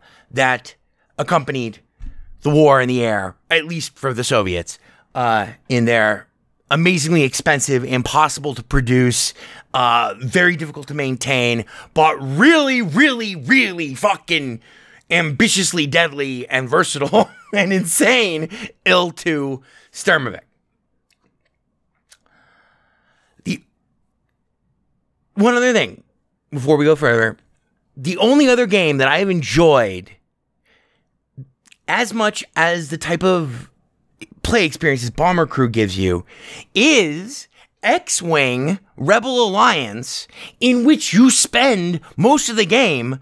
Um, on actually all of the campaign, I think you basically spend in either Z95 Headhunters or whatever throwaway nasty trash. But then eventually you get swept up into the rebellion and end up on the Millennium Falcon and run the Millennium Falcon for like 20 operations before you actually end up flying against the Death Star. And the coolest thing about X Wing Alliance was for those of you who hate Star Wars, stop listening to this podcast and kill yourselves, please. Don't kill yourselves, but just never ever talk again to anyone about anything, especially your feelings about whatever it is you like or don't like about Star Wars or whatever you have somehow managed to fill the gaping emptiness inside of you that must be a wound, a spiritual wound uh, for your absence of love of Star Wars. But anyway, those of you who are not Star Wars fans, the Millennium Falcon has a front right mounted cockpit with a pilot, co pilot, and kind of an intermediary pilot position. Uh, f- that guy be that guy would is like kind of analogous. There's no third chair though, so your pilot fucking flies the Millennium Falcon. Co-pilot handles shield distribution, uh, maybe targeting, whatever. It's not shown in the movies, but it is more or less in the games. But it's not like actually. There's no panel for this. It's all handled by the pilot in X Wing Alliance. But, you know, these these tasks are distribu- are distributed in the movies and are entirely analogous to the way they would be distributed in World War II, which is what the space combat of Star Wars is based on. The primary weapons, though, for the uh, Millennium Falcon, is a Corellian cruiser, right? Uh, it has a top and bottom separate, independently controlled, rotating, uh, heavy laser turrets that are manually operated with independent targeting displays for each. Um, it's great, kid. Don't get cocky. This begs the question. Now, the Millennium Falcon is not, it also is like a big fucking pancake that is like somewhere in between a light transport and blah. In the case of the Millennium Falcon, heavily retrofitted to be a blockade runner and smuggling ship with uh, concealed cargo storage for contraband. Um, and tactically, strategically, the Millennium Falcon, in its normal use under the stewardship and command of Captain Han Solo and his Wookiee companion Chewbacca, strategically, it relied on its advantages of having incredible speed, excellent computing for calculating uh, light speed jumps uh, quickly, um, but e- excellent speed and maneuverability in uh, blockade running and smuggling situations and acts of piracy, more or less. It is not designed as a ship to ship fucking. It's not designed as a fighter. So that's why these two turrets, which are really its main um space superiority weapons, are manually controlled. They require an individual operator at both. And it's kind of interesting that the, that Lucas came up with the design of having uh, con- uh, uh, the um, the viewports, like the glass um, windshields, more or less, for these turrets being not bubbled out, but bubbled in, which is kind of cool.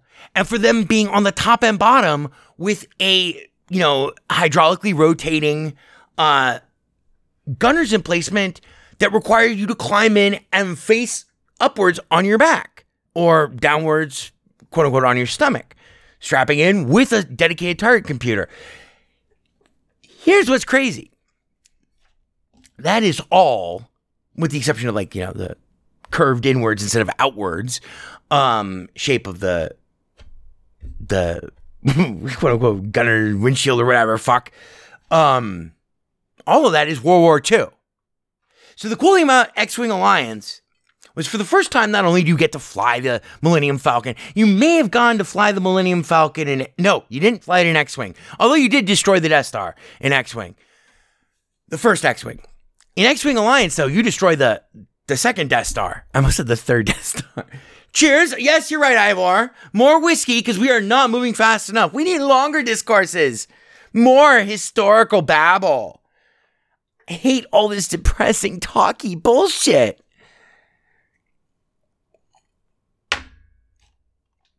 You're right. It doesn't even really have much to do with uh, actual computing technology. So, as a side note, um, meanwhile, while all of this was happening in World War II, uh, the United States struggled furiously to replace its human based computers in terms of rocketry, fuel needs, and uh, trajectory calculations, along with actual computations for the strategic and uh, tactical optimization of uh, every aspect of the supply chain, uh, personnel, and uh, mechanics and sortie effectiveness and results calculations uh, by inventing the ENIAC uh, and then eventually the Maniac. And then that coincided perfectly to provide the calculations necessary to finish off the Manhattan Project bringing about an entire new era in which we all live under the dual bladed sword of fantastic, unthinkable computational technology. And it comes with the downside that, yes, now we can actually completely fucking destroy all of humanity and end history and completely annihilate the entire world, um, not just as we know it, but biologically and everything, with the press of a button, and have lived un- with and under both of those uh, technological states, highly technological, and completely tied into the evolution of computer science and of the computer. Um, ever since for literally fucking 60, 75, fucking 73 years now and counting. God help us. Looks like we might be at the end of that happy run. Happy depending on, you know, blah. Don't get me wrong. I mean, anyway. Anyway, I, I just don't want to sound insensitive about the dropping of dropping a fat man and little boy, civilian targets, and hundreds of thousands of innocent people were killed. It did end the war, though. It probably probably saved the life of my Irish Catholic side of the family. I mean, the U.S. involvement in World War II saved the life of my Latvian Jew side of the family. Um, unquestionably. I mean, it's not a counterfactual, it's not a hypothetical. But in the Pacific Theater, the horrific act of nuclear, of release of nuclear weapons, probably saved the life of my mother's father in the by ending the war in the Pacific Theater quickly and immediately. Um, after not an insignificant period of fucking fighting and you know blah. So in one sense, as a civilian and as a moral citizen of the world and basically secular humanist, my heart and many apologies and oh God, please forgive us. Please try to understand and we are sorry, but we do it again. Go out to, you know, everyone, every every Japanese man, woman, child who lost someone in Anyway, so where were we? Oh, Bomber Crew, that's right. Bomber Crew does. Oh, so X Wing Alliance had a major innovation. It was the first game where, first flight simulator, it was a space combat simulator, you know, science fiction based flight simulator. Um, but it's the first one where you could turn on and off. I think it was by pressing A, autopilot which was not like some sort of, you know, flight navigation computer the way autopilot was invented in 1942, which I will not break down the actual mechanics of how that worked for uh, solo manned uh, light bombers, but it was fucking ingenious. Involved scrolling a, a map that was printed on cloth um, at certain rates with a static reticule placed over the external map case enclosure and keyed to uh, directional heading, you know, dire- directional heading information along with um, uh, the the uh, airspeed, more or less, velocity. So, oh, okay, well, when I when me and a Spitfire have to take off at fucking one o'clock in the morning to go fucking bomb Jerry again. You know, probably blowing up another suburb because I can't fucking see and I have no bombs. I'm in a Spitfire. I got these fucking rockets. Um, we're gonna go. Actually, no, you would have you would have medium sized bombs actually in the Spitfire, or small sized bombs in terms of bombing. But whatever. As I go off in the pitch black fucking night with fucking blackouts over every target area as flak opens up. As spotlights hit me, flak opens up just on schedule, just because they know that I might be there. And I go out there with me and me alone. Um, it's nice to have oh fucking unbelievable innovation of having an autopilot that maps your position because there is no line of sight ability to fly. So it's great, so long as you can fly by compass headings and remember every fucking navigational direction change you make at the control stick. And it's three hours from here to the target area, two and a half of which are going to be filled with flak, and you are likely to get fucking killed by ah, I got shrapnel in my gut. This is gonna be fuck off. Where my uh, actually no, Spitfire engine would never explode because it was placed literally 18 inches in front of the fucking pilot's face, and yet no co-pilot. It's a single man fighter. Um, unbelievably powerful one though. Uh, so like, oh great, I just ah my my my ailerons are gone. This is cool, and I I have no control really over side slip, and I am still 45 minutes away from my target. If I get there, and when I get there, I still won't be able to see it, and I will be relying on a stopwatch and other metrics, including my position on the autopilot self-scrolling Totally mechanical analog map. Fucking brilliant. Anyway. And then I get to do the same thing again, except hitting a target that I get to try to land.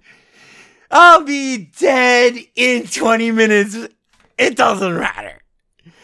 Anyone who makes it back is just fucking silly. It's silly. And no one with, with uh, you know, the, the most brave of these sorties, which were meant to target German industrial sites, including the Nazi fucking co opted IBM. IBM was a willing and eager um, bootlicking participant behind the Holocaust. I would heartily recommend a great book called IBM and the Holocaust. We would have loved to have found the punch card facility. And they were actually in the. Anyway, so that was the war in the air for the British for a long time, even uh, and continued throughout the war, in all honesty. But Brit, the Brits, in terms of the war in the air, depending on which part of the war you're talking about, basically faced the same combination of all wars in the air before and since. Um, although it was way, way more extreme than it had ever been in history for World War II. Um, you have bombing, glide bombing, overall enemy harassment, and then targeting of strategic uh, actual emplacements on, you know, like a front line or a line, and then targeting of industrial blah, and then you have air superiority. So you have tac, you have strategic bombing, and then you have air superiority. Strategic bombing is done by bombers, and it because you could just fly over the fucking channel if you were in London, you end up with this fucked up war in the air where it's there were hundreds and hundreds and hundreds of sorties uh, flown by individual Spitfire pilots without really um, a wing. You know, they didn't have wingmen for, you know, many of these. It became a template that it was better to to only have this Spitfire, which could fly very far uh, and hold comparatively a lot of uh, ordnance in terms of bombing and still be fairly effective if it came into contact with uh, air superiority wings on patrol. It became better to dodge the flak to not be detected by flying alone wasn't the super most common thing, but at least there had to have been at least one sortie a week after they invented the Spitfire.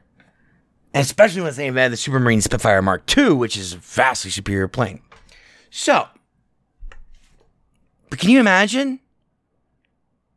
It's like fucking getting voted off the island. It's like getting the black spot. Oh, I'm on the roster for the, you know, the weekend fucking Fritz, the Fritz run Great. Can you imagine three hours, you know, like an hour and a half out, an hour, 15 minutes out, three quarters of which are just exploding flak, and if not getting shot down, you also have to fucking. There's a potential getting into fucking dogfights with Jerry, and then there's fucking reinforced patrols, and you still have to hit that target that is 45 minutes away and then come all the way back alive in the dark without infrared, without any lights, either on your aircraft or on the ground, beyond spotlights, which may or may not be there, probably not, and the little popping of of the flak and AA cans. Anyway, in a bomber, this is equally as dynamic and crazy, but instead of having just yourself, in a bomber, you have a crew of five to seven people. Unlike X Wing Alliance, where for the first time ever, you're sitting in the cockpit, you know, blonde, you're totally playing on like super hardcore space, ultra Star Wars fan, flight simulator, realism, whatever. You know what I mean? Um, ultra hard mode. You're sitting in the cockpit of the Millennium Falcon and you're cruising around doing all sorts of, you know, strategic space shit, blowing up other fucking spaceships. maybe landing and you know transferring cargo and uh, and then and then we make our hidden fade escape. But as you're contemplating, you know, blah, sitting in the cockpit and you're like, okay, we got fighters who are in numbers that we are not going to be able to resist because for, you know, strategic reasons, we are chained to this particular thing. You know, we have to wait for our ship that we have to escort or whatever to complete. Blah. blah. So, that was my sound of a TIE fighter. Um, and they are in great enough numbers to justify we need to join with them in direct ship to ship fucking space superiority combat. This is the role of the bomber. In the Millennium Falcon's case, in X Wing Alliance, instead of I can't remember what key you pressed, but you pressed a key and it cycled you through the other two positions on the Millennium Falcon, meaning the top gunner and the bottom gunner and the uh, pilot seat. What was even cooler was just doing that didn't mean that the actual if I remember correctly, the actual navigational computer, which had its own autopilot, which all, well, many, many, many models of World War II aircraft actually had as well, and is a concept that still survives this fucking day. Um, it didn't automatically click on. Or maybe it did. But the cooler thing was if you were actually instead of you know moving from just you know static point to static point in space, very analogous to a bomber in World War II. What if you wanted, and that's what autopilots do. What if you wanted your co pilot to take over and engage in fucking the other tactical, the other strategic strength of the Millennium Falcon which it was designed and tuned for high speed maneuverability. Um, while you man the turret. That meant, and for the first time ever, you could press A and your co pilot would fly the Millennium Falcon. In accordance, you didn't have to order him or anything. I don't even remember if you could really give him super granular orders, but you man the guns and he tried to help you. He tried to present you with a target rich environment that advantaged, you know, your side, the Millennium Falcon.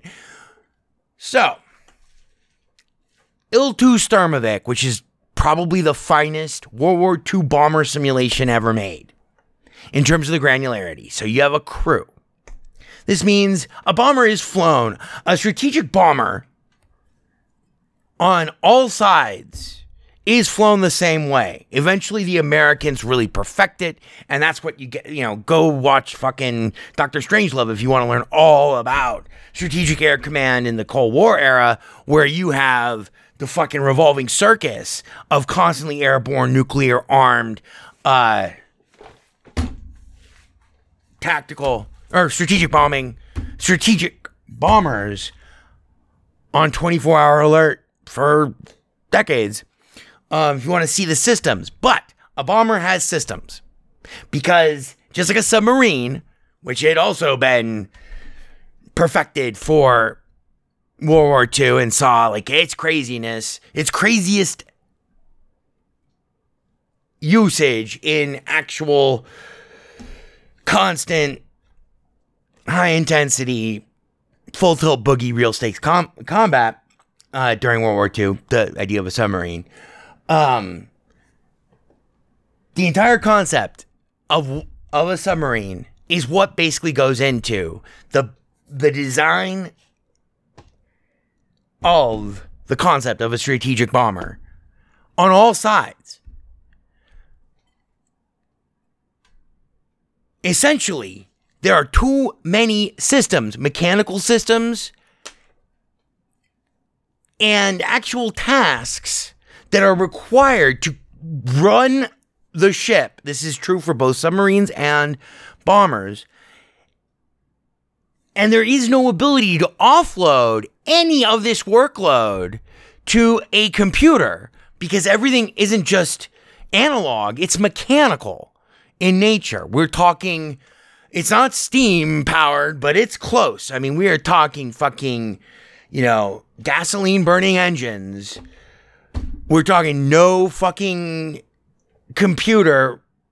There's no RAM. We're talking readouts in terms of sensors, alarms, and indicators that are fundamentally analog and fundamentally rely on purely mechanical, really primitive mechanical um, engineering. And the, the readouts are fucking, you know, Edison caliber miniature light bulbs, if you have any of those. Navigation is done with a grease pencil, a straight edge, and charts. Just like in a submarine. So, this type of it's really a team effort that makes a submarine run and makes a strategic bomber run and fly and be effective. It's a total team effort. But on top of that, it's very much like baseball in that each individual person in that team has enormous pressure and responsibility to execute their role you know as they've been trained to under the most extraordinary circumstances and beyond that to execute the roles of everyone else more or less. Um so it's like baseball. Yeah, you got to hit at the plate, you got to catch in the field. Uh, it's a team effort, but yeah, you still come away with your batting average and your fucking, uh, you know. Anyway, so just like a submarine, you're relying on everyone, and it takes one guy who is in charge, who ultimately makes the call. His name is the, he, they call this person the captain, by the way.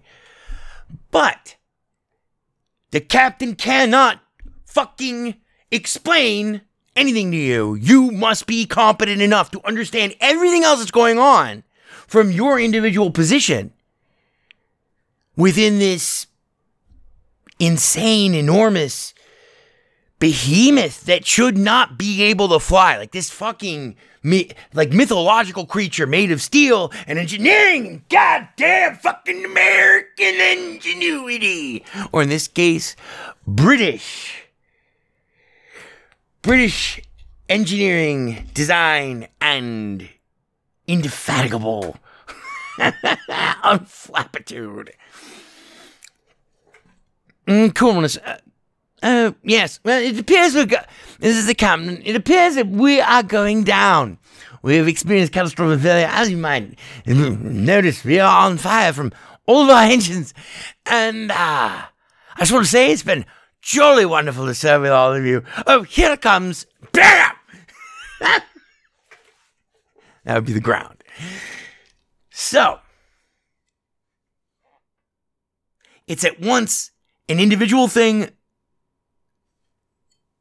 but it's composed of many it's composed of many individuals who are ma- who are handling the individual tasks that cumulatively go into making sure that we stay in the air that we're on course that we know what's going on that we know where we are we know where our targets are that we can sight and call out oh and that we uh, can maintain our systems uh, that we can fly the fucking plane that we can execute evasive maneuvers emergency operations and procedures, and uh, oh, also can uh, you know shoot guns. Oh, and uh, also sight targets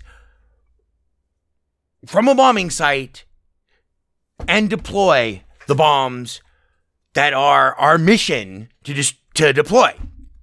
These are very complicated tasks in a uh, machine-based world. In a bomber, or on the Millennium Falcon or whatever. But in a bomber, this degree of cumulative effort, which has to be executed in super fast real time. In fact, generally, like the captain isn't really giving orders. At least, you know, it's not a frequent fucking thing uh, in, in like a B 52 or uh, as in the case of uh, Bomber Crew, the British uh, medium to light bomber equivalent uh, early on in the war, the Lancaster, which is not my favorite bomber at all. In fact, I do not like this plane, but we'll get to that in a moment too. All right, Ivor, yeah, we can't have a five hour episode, I know. So here's the thing Bomber Crew is the first game that I have ever played that presents you with a really very um pseudo accurate, pseudo accurate, as in analogous to the challenges of flying and performing all of the tasks and uh, what do you call it? Um, completing the mission objectives required of a British light bomber circa 1942. Medium bomber, I mean, medium bomber or you know, blah. It was their equivalent of they didn't really have a, another bomber. Um, sorry, I just got a text message. Uh, but they kind of needed this compromise in terms of it was not a B fifty two. A B fifty two was a fucking B fifty two. But three Lancasters were pretty good and they were extraordinarily versatile for their weight class because we were talking about a very heavy airplane with four engines. Propellers, by the way, not jets. So, Bomber Crew, for the first time ever, it's.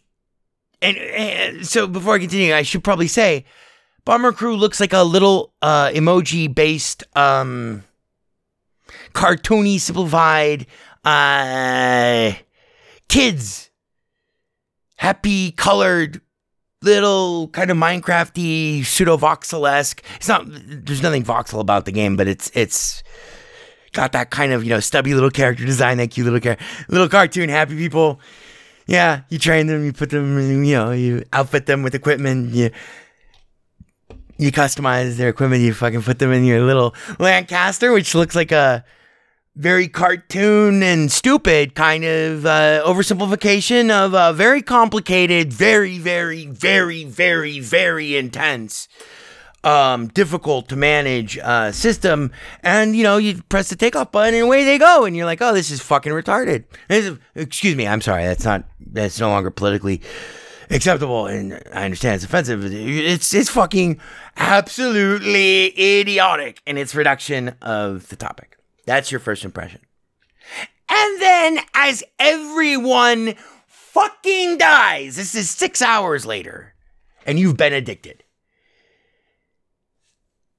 as everyone is dying, you are like, this is the most amazing World War II flight simulator that I have ever played in my life. It's up there because no other game addresses the fundamental problem of managing a, war, a bomber in World War II like Bomber Crew does. Everything else, it's either very technical or hasn't been tried yet. Like there hasn't been a, uh, a flight simulator, a serious World War II flight simulator, meant to historically reproduce the entire panel layouts and stuff and have the AI necessary to man all of those stations dynamically and stuff. You know, which of course you could cycle through by, you know, blah, jumping into the heads of each person or whatever. Even that is still not as dynamic as Bomber Crew because everyone in Bomber Crew does 15 different things at fucking once. If you're not, if you're a gunner, you are either firing your gun, you are getting more ammo for your gun, you are getting more ammo for other people's guns, you are fighting a fire in the cockpit, you are getting medkits to revive people who have taken fucking rounds, who are dying and who you need. Um, you are Everyone works on Bomber Crew. And so, my friends and neighbors, I am pleased to tell you. I guess we'll we'll save the other two uh, games for our games, games, games feature. We'll just call it Bomber Crew because this is a review. I played a lot of time. Actually, you know what? I don't know if it's a review. Let's make sure. I, no, it's not a review. I've only played 16 hours. I have flown 60 fucking missions in it. I'm I've only gone to the second part of the campaign. It's a completely rogue like campaign. The individual parts of uh the campaign, like the, the each level of the campaign is made out of uh a pre-programmed very repetitious don't worry you're going to need the repetition to get one the money two the training three the skills and actual ability to even be able to cope with the complexities that you are going to be coping with. Effortless the, the genius of Bomber Crew is the entire game gets completely out of the way of the concept it is attempting to simulate. Meaning, you are in charge of the bomber crew. You are in charge of the pilot, everyone, the navigator, radio man, the um, you know, all three of your gun, all four of your guns, and the bombardier and the engineer. You are in charge of all of them. When you tell them to do thing X, they do thing X. So normally this means, you know, the basic major functions of flying an airplane. One, takeoff and controlled flight in general, um, navigation, then which goes back to piloting. Navigation though is separate. Radio for signals operations and uh, intelligence, as well as other communications based things, such as if you have to ditch in the fucking drink, you might be able to send, be nice to be able to send a fucking distress signal bail! Um, e- each individual gunner who you can't control, you, you know, you, you control the crew. You do not control, in general, other than in a broad stroke sense, you do not control their station. So if you have a, a gun turret and you have a gunner, you control the gunner, not the turret. You have a navigation station with a, a navigator and his all his maps and stuff. You control the navigator. You don't control the navigate. You don't directly control the navigation. Eventually, you can directly intervene, but it's still uh, in broader strokes than you would than you would imagine. And all of this functions with this fantastic simplification of like one of the most complicated things on a bomber. You have these, you know, maybe a tail gunner, uh, a ventral gunner, and maybe you have a uh, gunner up in the front who doubles as the bombardier. Um, at least he does on the Lancaster. Um, as they get bigger and bigger, once you get you know flying forces, you know it gets a little different, but it's all basically permutations of the same thing. You have an engineer who's capable of fucking literally handling, uh, rewiring, uh, damaged components that must be rewired to, you know, like hydraulics, and which is not doesn't require rewiring, requires actually fixing. But anyway, one of the hardest things about flying a uh, a bomber in World War II, target acquisition. Who is the first person to see that Jerry's coming in at 10 o'clock high or, you know, 2 o'clock high? Well, everyone kind of does because everyone is really, really, really, really into that. They're doing that subconsciously. Each individual person, at least anyone with any fucking sky real estate in terms of their view. So no one individually actually sights the thing. And this is the mechanism for all of the controls in terms of actually flying your plane in Bomber Crew. It has this really cool thing. Whenever something has happened that your crew is aware of, because there are things that can happen that your crew is not aware of or should be aware of, but they don't have the systems to be able to, to be aware of it. For instance, you have a fucking electrical system that's going haywire, so there's no radar. Or, you know, it's uh we are flying just at mid level, we are flying at cloud height. We are in the clouds. It is day. We our navigator can't see the stars and has no point to point navigational references in terms of landmarks. So there will be no further waypoints slash um actual designation of ground targets. We have no radar, so we can't see any incoming planes. We can see them, but why would we tell you when we can see them other than it, it'll say, yeah, incoming enemy fighters, but they won't pop up anywhere like visible or targetable or copable. And this is the great genius of it. If it's a waypoint, if your navigator needs to tell the pilot, uh, yeah, we have uh, this target of opportunity right here. We are within range. It is a photo uh, aerial base surveillance uh, target, uh, ammunition factory, Brussels, or, you know, fucking Antwerp or Zuberstein or whatever the fuck. And also, please make your heading, you know, blah. We have hit this waypoint. There is no map for the guy who's playing the game, for you, the player. There is a map, but it's just, just, that gets to where you start getting into the finer grained, really hardcore upper levels of the control, and they're necessary. Don't get me wrong, but really the the basic game mechanic is so navigator, you know, we've hit the waypoint, so you have to select the pilot, or you don't have to select the pilot. You just press the space bar, which is used for everything, and it gives you this zoomed in telescope uh, spyglass kind of view. You put the waypoint, which is like now a hovering icon in 3D space, you put that in the center. A progress meter absorbs it. It takes some time to, you know, plot that new heading. And once you're done, you know, once it completes, bam, the icon disappears. That's your new heading. That's where you're going. Fighters are incoming. Okay, well, you have to fucking be able to sight them more or less, and that requires uh, being able to coordinate that telescoped uh, spyglass view with actual moving targets that do not have like a heads up, computerized 3D generated, you know, crosshair. There's no AWACS. There's no friend or foe working. So you have to visually sight on them with the, you know, thing.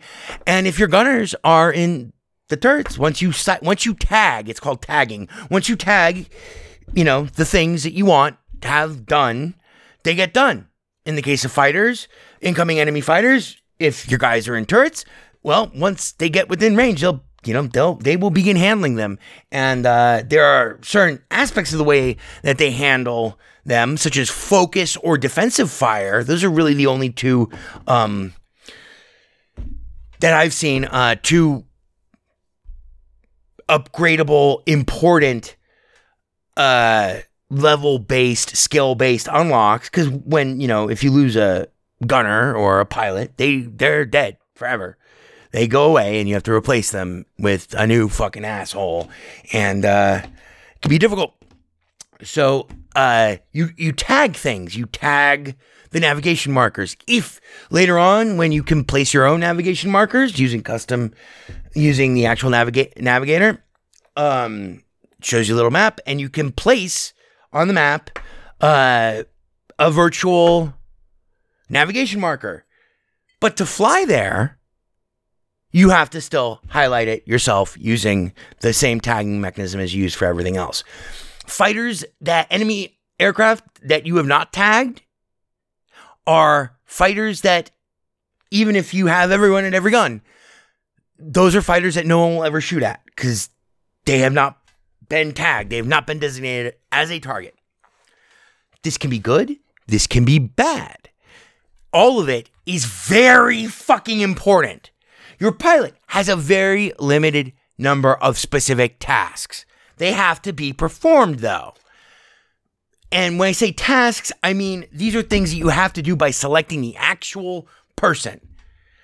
You don't select the flight stick, you select the pilot. You select your pilot. He is a pilot or she is a pilot.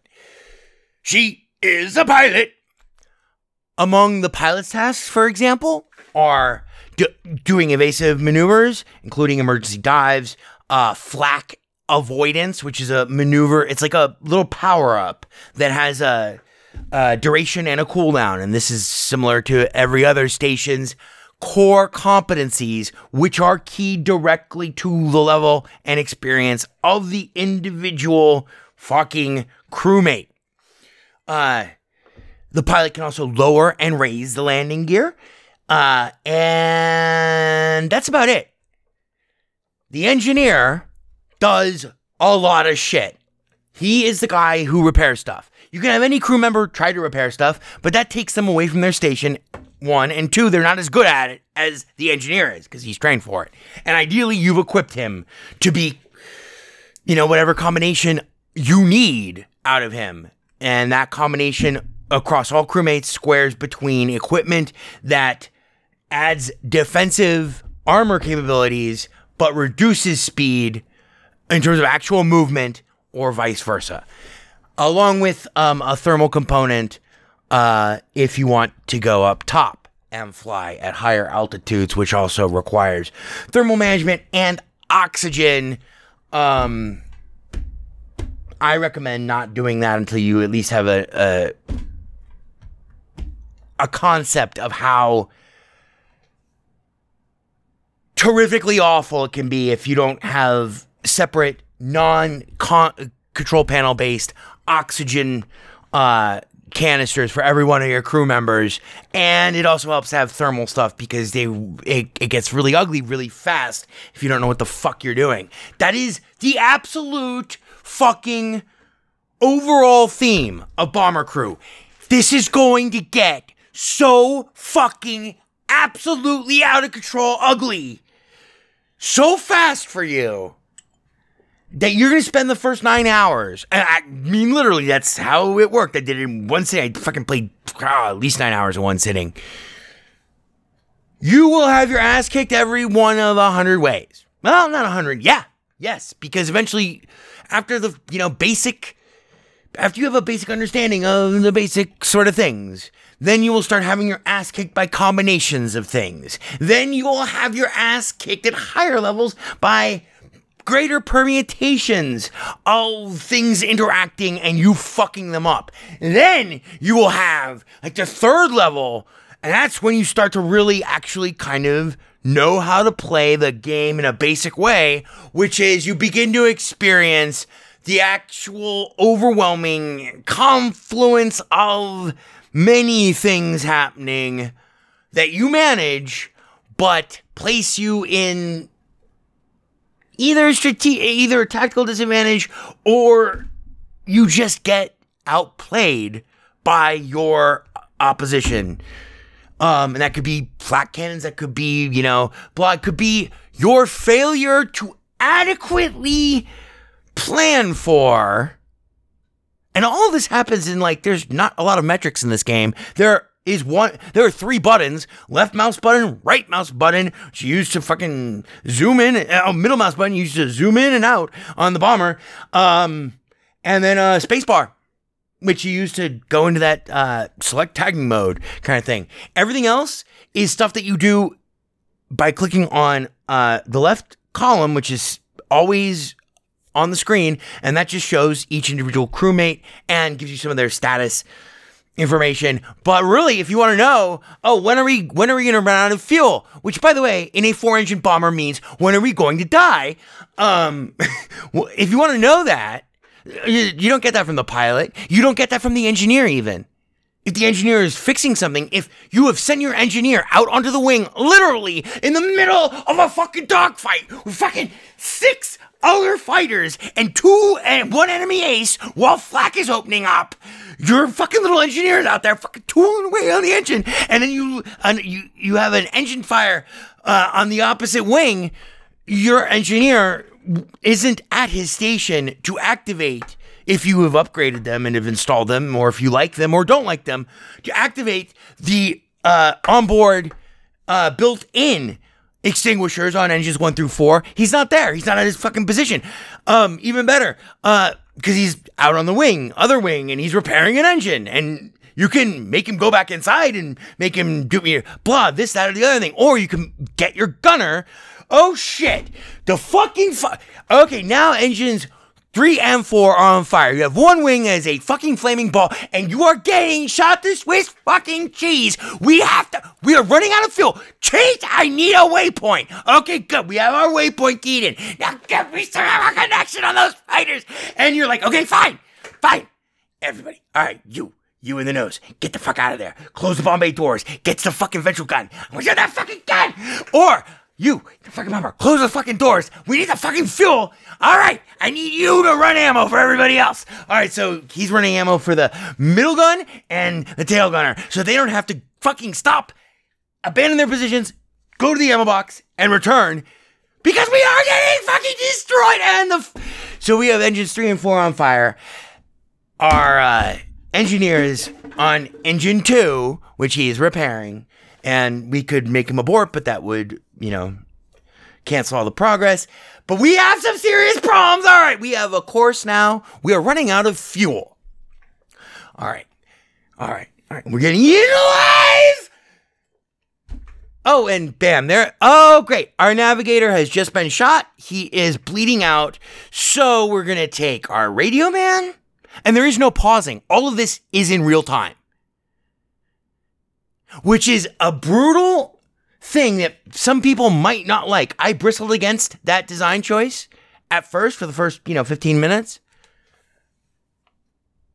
But that is the essential fucking thing of flying a bomber. Not just flying it, but fucking you run the shit, god damn it. So, let's see where I can picture where everyone is, even in this thumbnail sketch. So, okay, so fine. We're gonna take our uh, radio man. He is going to get the fire extinguisher. We have to actually click on our guy, either in his, you know, overview icon thing on the left side, or actually clicking on our navigator. Click on him on his little fucking oh exaggerated happy chief friend clown head. Click on him, then you click on you f- zoom in into the fuselage. You find where there's a fire extinguisher. Okay, you click on that. He begins to go get it. Meanwhile, other things are happening, and you're doing other things.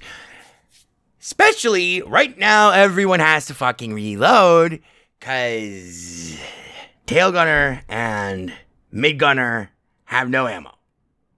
It's hard to fight a war in the air, especially against enemy fighter planes and pilots, when you have no ammo in your weapon. So, very quick, and you get very good at doing this particular thing. It's something that is a constant rhythmic thing, more or less.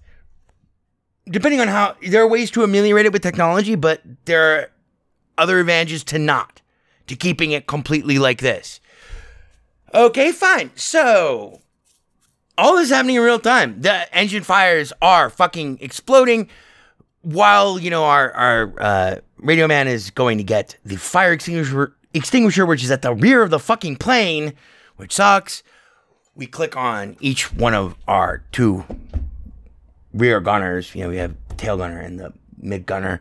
And after clicking on one, you click on the ammo box. Then you go and click on the other guy, and then you click on the ammo box. You will get so good at doing that that you'll be able to do it within two seconds of having to switch to the bombardier and release a fucking bomb or take a photo just for like the two, one and a 1.8 seconds that you have over any given ground target. You will get fucking awesome at this. So th- those three things are happening. Okay, good. They all return to their turrets, and uh, our radio man is standing there without orders. He's got the fire extinguisher. Uh, engine three explodes. We send this. This all has taken eh, 15 seconds. We send our radio man onto the wing of the plane. Take care of engine four because this will now mean that we have one engine if we lose that one, and that means that we will lose the wing, and that means that we are gonna die. Um, we can bail, or we could emergency land right now. We could emergency ditch too. We could also abort the entire fucking mission. That only just gives us the fucking navigational point that takes us back to our home airfield. Doesn't ensure that we'll get there. Um, we also tell our we also tell our pilot to go to uh middle altitude because we're getting eaten alive by these fly by these fighters on the deck, and the flak that is chewing us up is annihilating us. So we have two guys on the wing of our plane. One guy is not particularly an engineer, and he's about to do something that is completely not something that you should do. It's like really, we don't drill for this because everyone who's ever contemplated this has died. We have a radio guy with a fire extinguisher, a 1942 era technology fire extinguisher. All right, open her up, fucking put out that fire on the exploding engine that you're standing on top of. And he manages to get it done. Takes about uh, 10 seconds. Cool. We need the radio man, though. We need him. Uh, why? Because, well, we'll leave him out on the wing. We'll make him repair that fucking engine.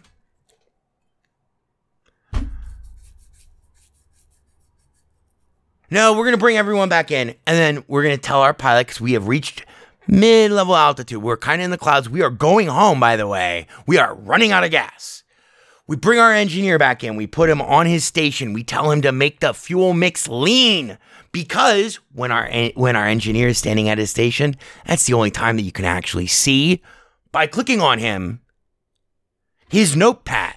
And on his notepad tells you certain things, like exactly how many more minutes currently, as of right now, at this consumption rate, we have before we run out of fuel. This takes about 20 seconds for everyone to get back inside and back to their stations. And we click on our engineer. Uh, no, we click on our pilot. We tell him to uh, do an emergency uh, emergency dive because engine number one has just been shot. It's on fire. Um, we need our engineer. No, actually, we could have our engineer lock it down from his his his terminal. But I want to. I, I, we need for navigation purposes. We can't stay at middle or up top. We have to go back down, and we're like over the channel now. And the fighters, you know, we're being harassed by these two motherfuckers. We will take care of them, hopefully, but we cannot lose all of our engines. So we need to put out that fire. And we need to be downstairs so that our navigator can fucking see so we can get our next waypoint because we are running. We have, oh, we click on our engineer. We have six minutes left before we run out of gas. Now, unlike, uh, you know, you know, the Lightning, um, a Zero, eh, you know, I mean, you know, the Fokker Wolf, any of these fucking, you know, propeller based, you know, fighters, or like the modern fucking Cessna Skyhawk or whatever, um, any propeller based, you know, small single engine plane. Unlike those guys, when we lose engines on a bomber, there is no happy trails to like ah systemless powerless gliding with no engine. But ailerons and ah we have our tail. Ah we still have our tail. We will not depart control flight. We'll be bringing it down about. Mm, my best estimate is eight minutes. No. See what happens in a bomber because it weighs like many many many many tens and dozens more tons than uh, a fighter, even without any ordnance on it. When a bomber loses its engines, if you've ever taken a rock and dropped it from your hand, have you ever noticed how it falls directly to the ground? That's what happens when you lose all your fucking engines on the bomber and fucking bomb crew. We're gonna shave it close. We're gonna get back to we we can get back to base. I think this is how I planned it. It's why I went back for the other fucking recon photo. We should have plenty of fuel. Ah, there's our our. Oh, by the way, the fire gets put out by the emergency uh, dive.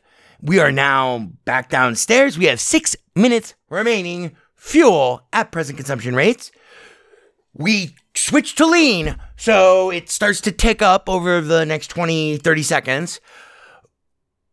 But we still don't see our actual we we are now like not over the channel anymore. We are kind of on the approach to land we should be like really close. I don't know why i don't see it. 45 seconds go by. And another minute and a half. I can't see it click back on your engineer. You have six minutes left again. Not the fucking 20 minutes that it said, or 16 minutes that it said you had, you know, 45, 50, 100, or 90 seconds ago.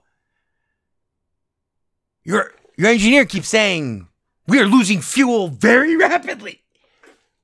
The fuck? The fuck? You look and then you see because something is causing this. There has to be a cause for this. And then you see the bomb bay doors have been left open. Forgot to actually tell our bombardier to close them before we made him abandon the station and go to the ventral gun or whatever the fuck. Now, here's what the player here's what happens in the in the play experienced player's head when this happens and this is like the best part of the game and it's a constant thing fighting against this exact experience is the whole crux of the game. And it is awesome when it happens. It's fucking unbelievably tragic and infuri- not infuriating. It, it's just awesome. It's just fucking awesome. It's like fucking totally complete. Oh, now I know what it's like to be on Lancaster in 1942. What happens when you realize that the bomb doors are still open is in that one second you do like 15 different things in your head that happen simultaneously like a fucking uh, old school mechanical cash register adding up the numbers oh thing here's the total and the total in your head equals we are about to die no one else watching you play the game. If this were happening in real life, maybe one or two of the other crew members might have hit that same total. But no, it's really kind of, oh, I know. You have to have the big picture, and bingo, we're about to die. No one else would be able to detect the fact that we are about to die. But the math in your little mind has produced this chilling, horrifying equation. We are not going to be able to get our bombardier back to his station within the next 25 seconds because he is a slow moving motherfucker, which is decisions that we made while we were on the ground in terms of equipping him and that's what he's designed for and that's okay. And sometimes these are the breaks but he's not going to get back there for uh, at least 22 seconds maybe. And that means even once he's there closing the bomb doors is to take maybe 8 seconds 10 seconds and we are out of our engineer's perk to give us a lean fuel mix that maximizes our fuel. We have, we are missing certain numbers of engines, including their tanks. So there's no point in piping fuel from one side to the other because there's not really much of another side to pipe to.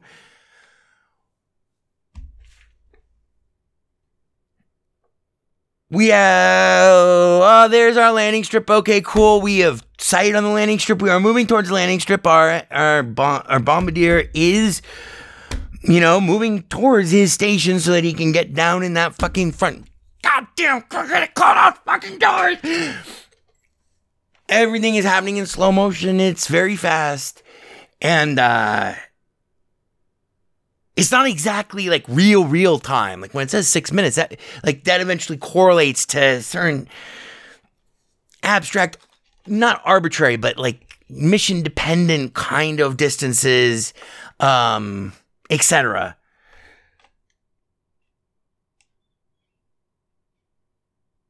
so you know that we're all gonna die. This is you know 30 seconds ago you knew that we were all gonna die why? Because in your head, you envisioned everything that happens. We're not going to be able to sight on the actual airfield and actually have our fucking landing gear down. Landing gear, unbelievable amount of fuel use for landing gear. Landing gear and bomb doors down, insane. Landing gear and bomb doors down while you have your engineer actually enrich the fuel mixture to give you a speed boost. That is the only thing worse than what is happening right now. Because in order to land the plane, you need to have the gear down.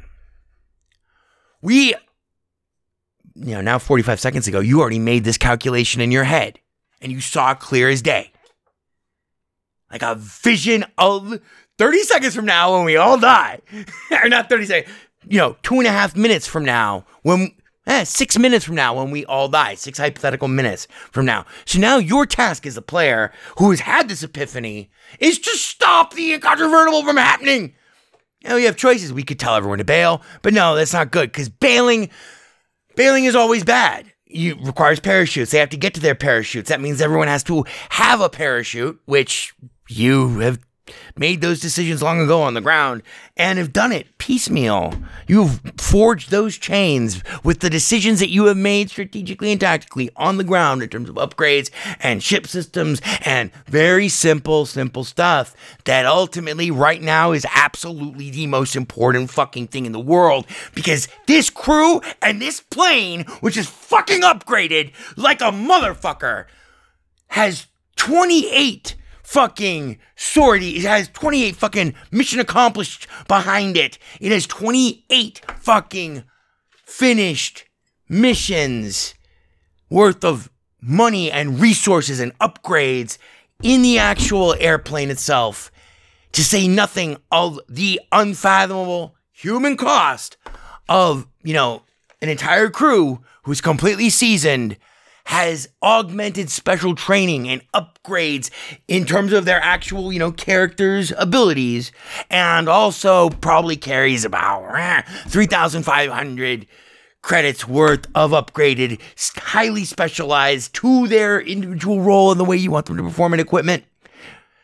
you're going to lose it all. Your job is to make sure that doesn't happen. We see the problem that no one else could see. No one else would even imagine that you would even be able to eventually, like after, you know, nine hours, you will be having these moments where it's like, I know what the fuck I'm doing, and now my job is to make sure that what the fuck we are doing is not going to end up in the what the fuck is going to happen to us right fucking now. So now we have to make decisions. So we're not going to bail out because we don't have any real. We have one parachute. There, seven crew member. I can't remember if we just had someone killed in this narrative already, but whatever. So our our, our alternatives as we watch the last five, seven seconds of the bombardier getting to his station, we contemplate this. We turn around every possibility at, at light speed, and we are able to fucking cal- make the calculations in our head without even really having to think that hard about them. We have, we are going to die. Have narrowing tactical options for departing control flight and experiencing a catastrophic failure and uh, total loss of plane and crew. So, we're not going to just save individual guys. That doesn't make any sense either. Because even if they make it with the parachute, they are either behind enemy lines or in a survival situation. They're either on land, in the wilderness, or in the drink, which means that, you know, blah, then they have to be found and they have to survive. That's a whole separate equation, set of equations we do not want to deal with, and that is these are my guys. This is my plane. We are not ditching this fucking plane. We are overland. Okay, we can do one or the other. Bam. All right, so we are closing the bomb bay doors as that is happening. I am bringing, making sure that everyone is inside the plane because we had a bunch of people outside the plane. All right. We are at low altitude. The doors are closing. We still have no sign of the airfield navigational icon for us to flag. I click on the engineer. We have two minutes of fuel left. I make the call. I tell, click on the pilot, tell him to drop the gear. Drops the gear. Second, they are down. I zoom out of the plane to a medium-ish range so I can actually kind of get a sense. Kind of, it's a night mission, but I can see the ground. Kind of, try to get a sense of. All right, now emergency land. I click the button on the pilot for emergency landing.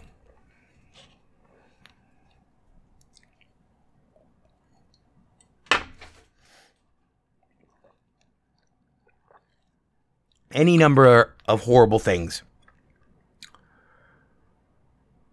are now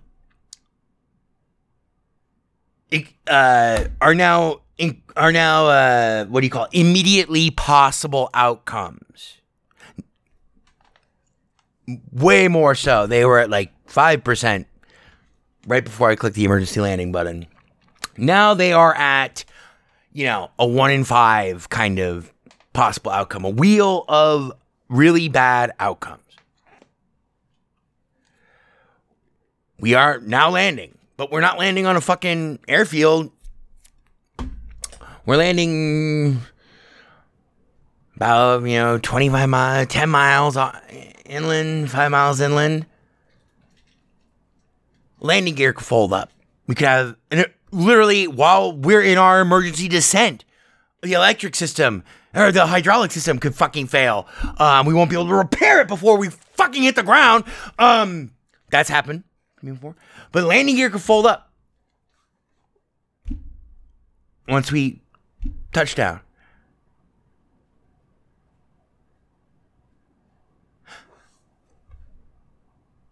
if we have all our landing gear, if we don't have all of our landing gear, um, the wing without the landing gear could dig in and cause us to, you know, 180 ish grinding and explode. But none of those things don't happen. Third possibility, this blew my mind when it happened. Totally perfect. Gears are fine. Everyone is fine. We have touchdown in, you know, the wilderness. Perfect emergency landing. We can't stop fast enough, though. And literally the last five feet, five feet too soon. Five feet before we get to live and walk away, the tree in front of us, we hit it and explode, and everyone dies. Well, everyone except for, actually, in that case, everyone except for our navigator, ironically. Other people survived the explosion and the crash into the tree, but they died during the do they survive roll, which is dependent upon their equipment that you've equipped them with for survival in various survival situations. That doesn't happen either. In fact, we don't even make halfway in terms of a controlled descent to the ground because we run out of fuel.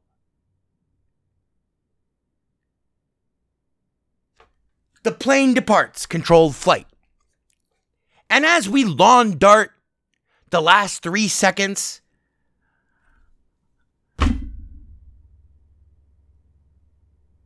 of our lives a- and careers as pilots in this existence before joining the choir of fucking Invisible, my one thought is, oh fuck. Sorry I got you all killed. And bam, we're all dead. So we go see what they have at the recruits and try to recover. Our calculations in terms of fuel needs plus or minus two mistakes slash bad decisions slash bad orders all our fault? Our calculations are probably off by no more than maybe uh, a 120 seconds maybe two minutes on the outside. There's like a two minute window where this could have been averted. Welcome to the war in the air. Enjoy your cartoon World War II in Bomber Crew.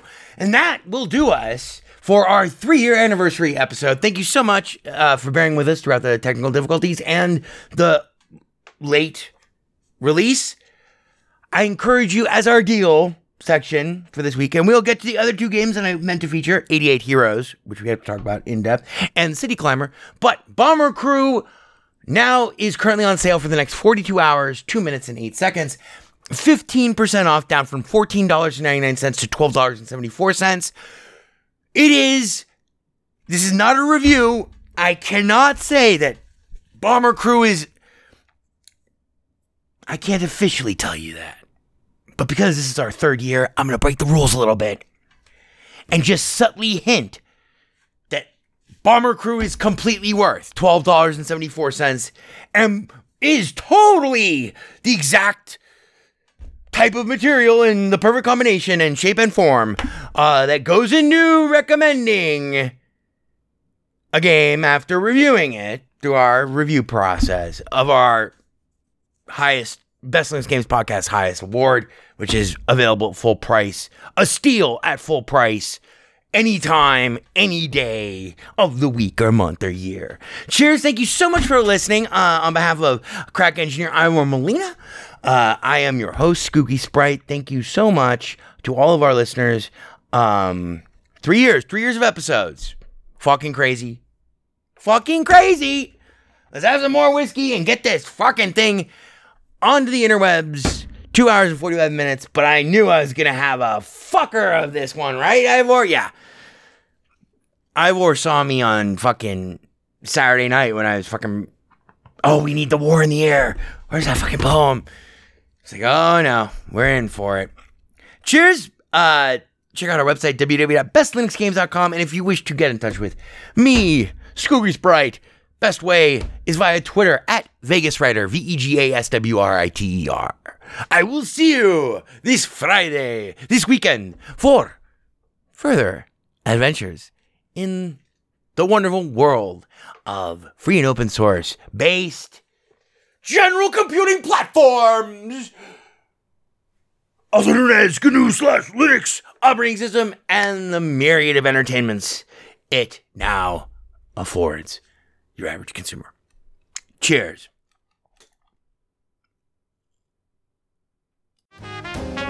Four or five times, A good idea. four or five times. Hi there. There is delight in doing things right. Four or five times. It is I, E.B. Farnham. Maybe I'll cry. I'll get you a drink. And if I die, I'm gonna cry four or five times. Do you like to play? We like to play, I like you. we like to sing, It only runs on Linux. we like to go yada yada yo four or five times. We're gonna have such fun. Bebop one, You're becoming hysterical. bebop two, Yes, sir. Thank you, sir. bebop three, yada yada e four or five times. Matt Damon. There is no Windows version of weaponized chess. Boy, is fucking ponderous, man. Ponderous, fucking ponderous. It only runs on Linux. It's not a problem. You alienated part of America. I alienated crazy people. I like it very much. It is I, E.B. Farnham. You're becoming hysterical. I'm here. I'm there. I'm fucking everywhere. I'm the Eggman. The Best Linux Games podcast is brought to you by Blue Wizard is About to Die.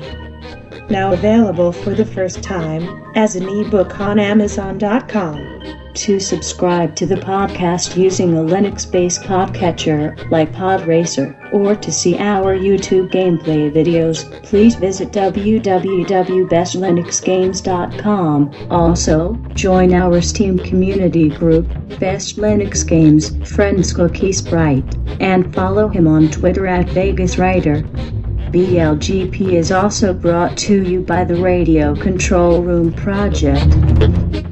For details, please visit www.rcrproject.com or rfihc.com.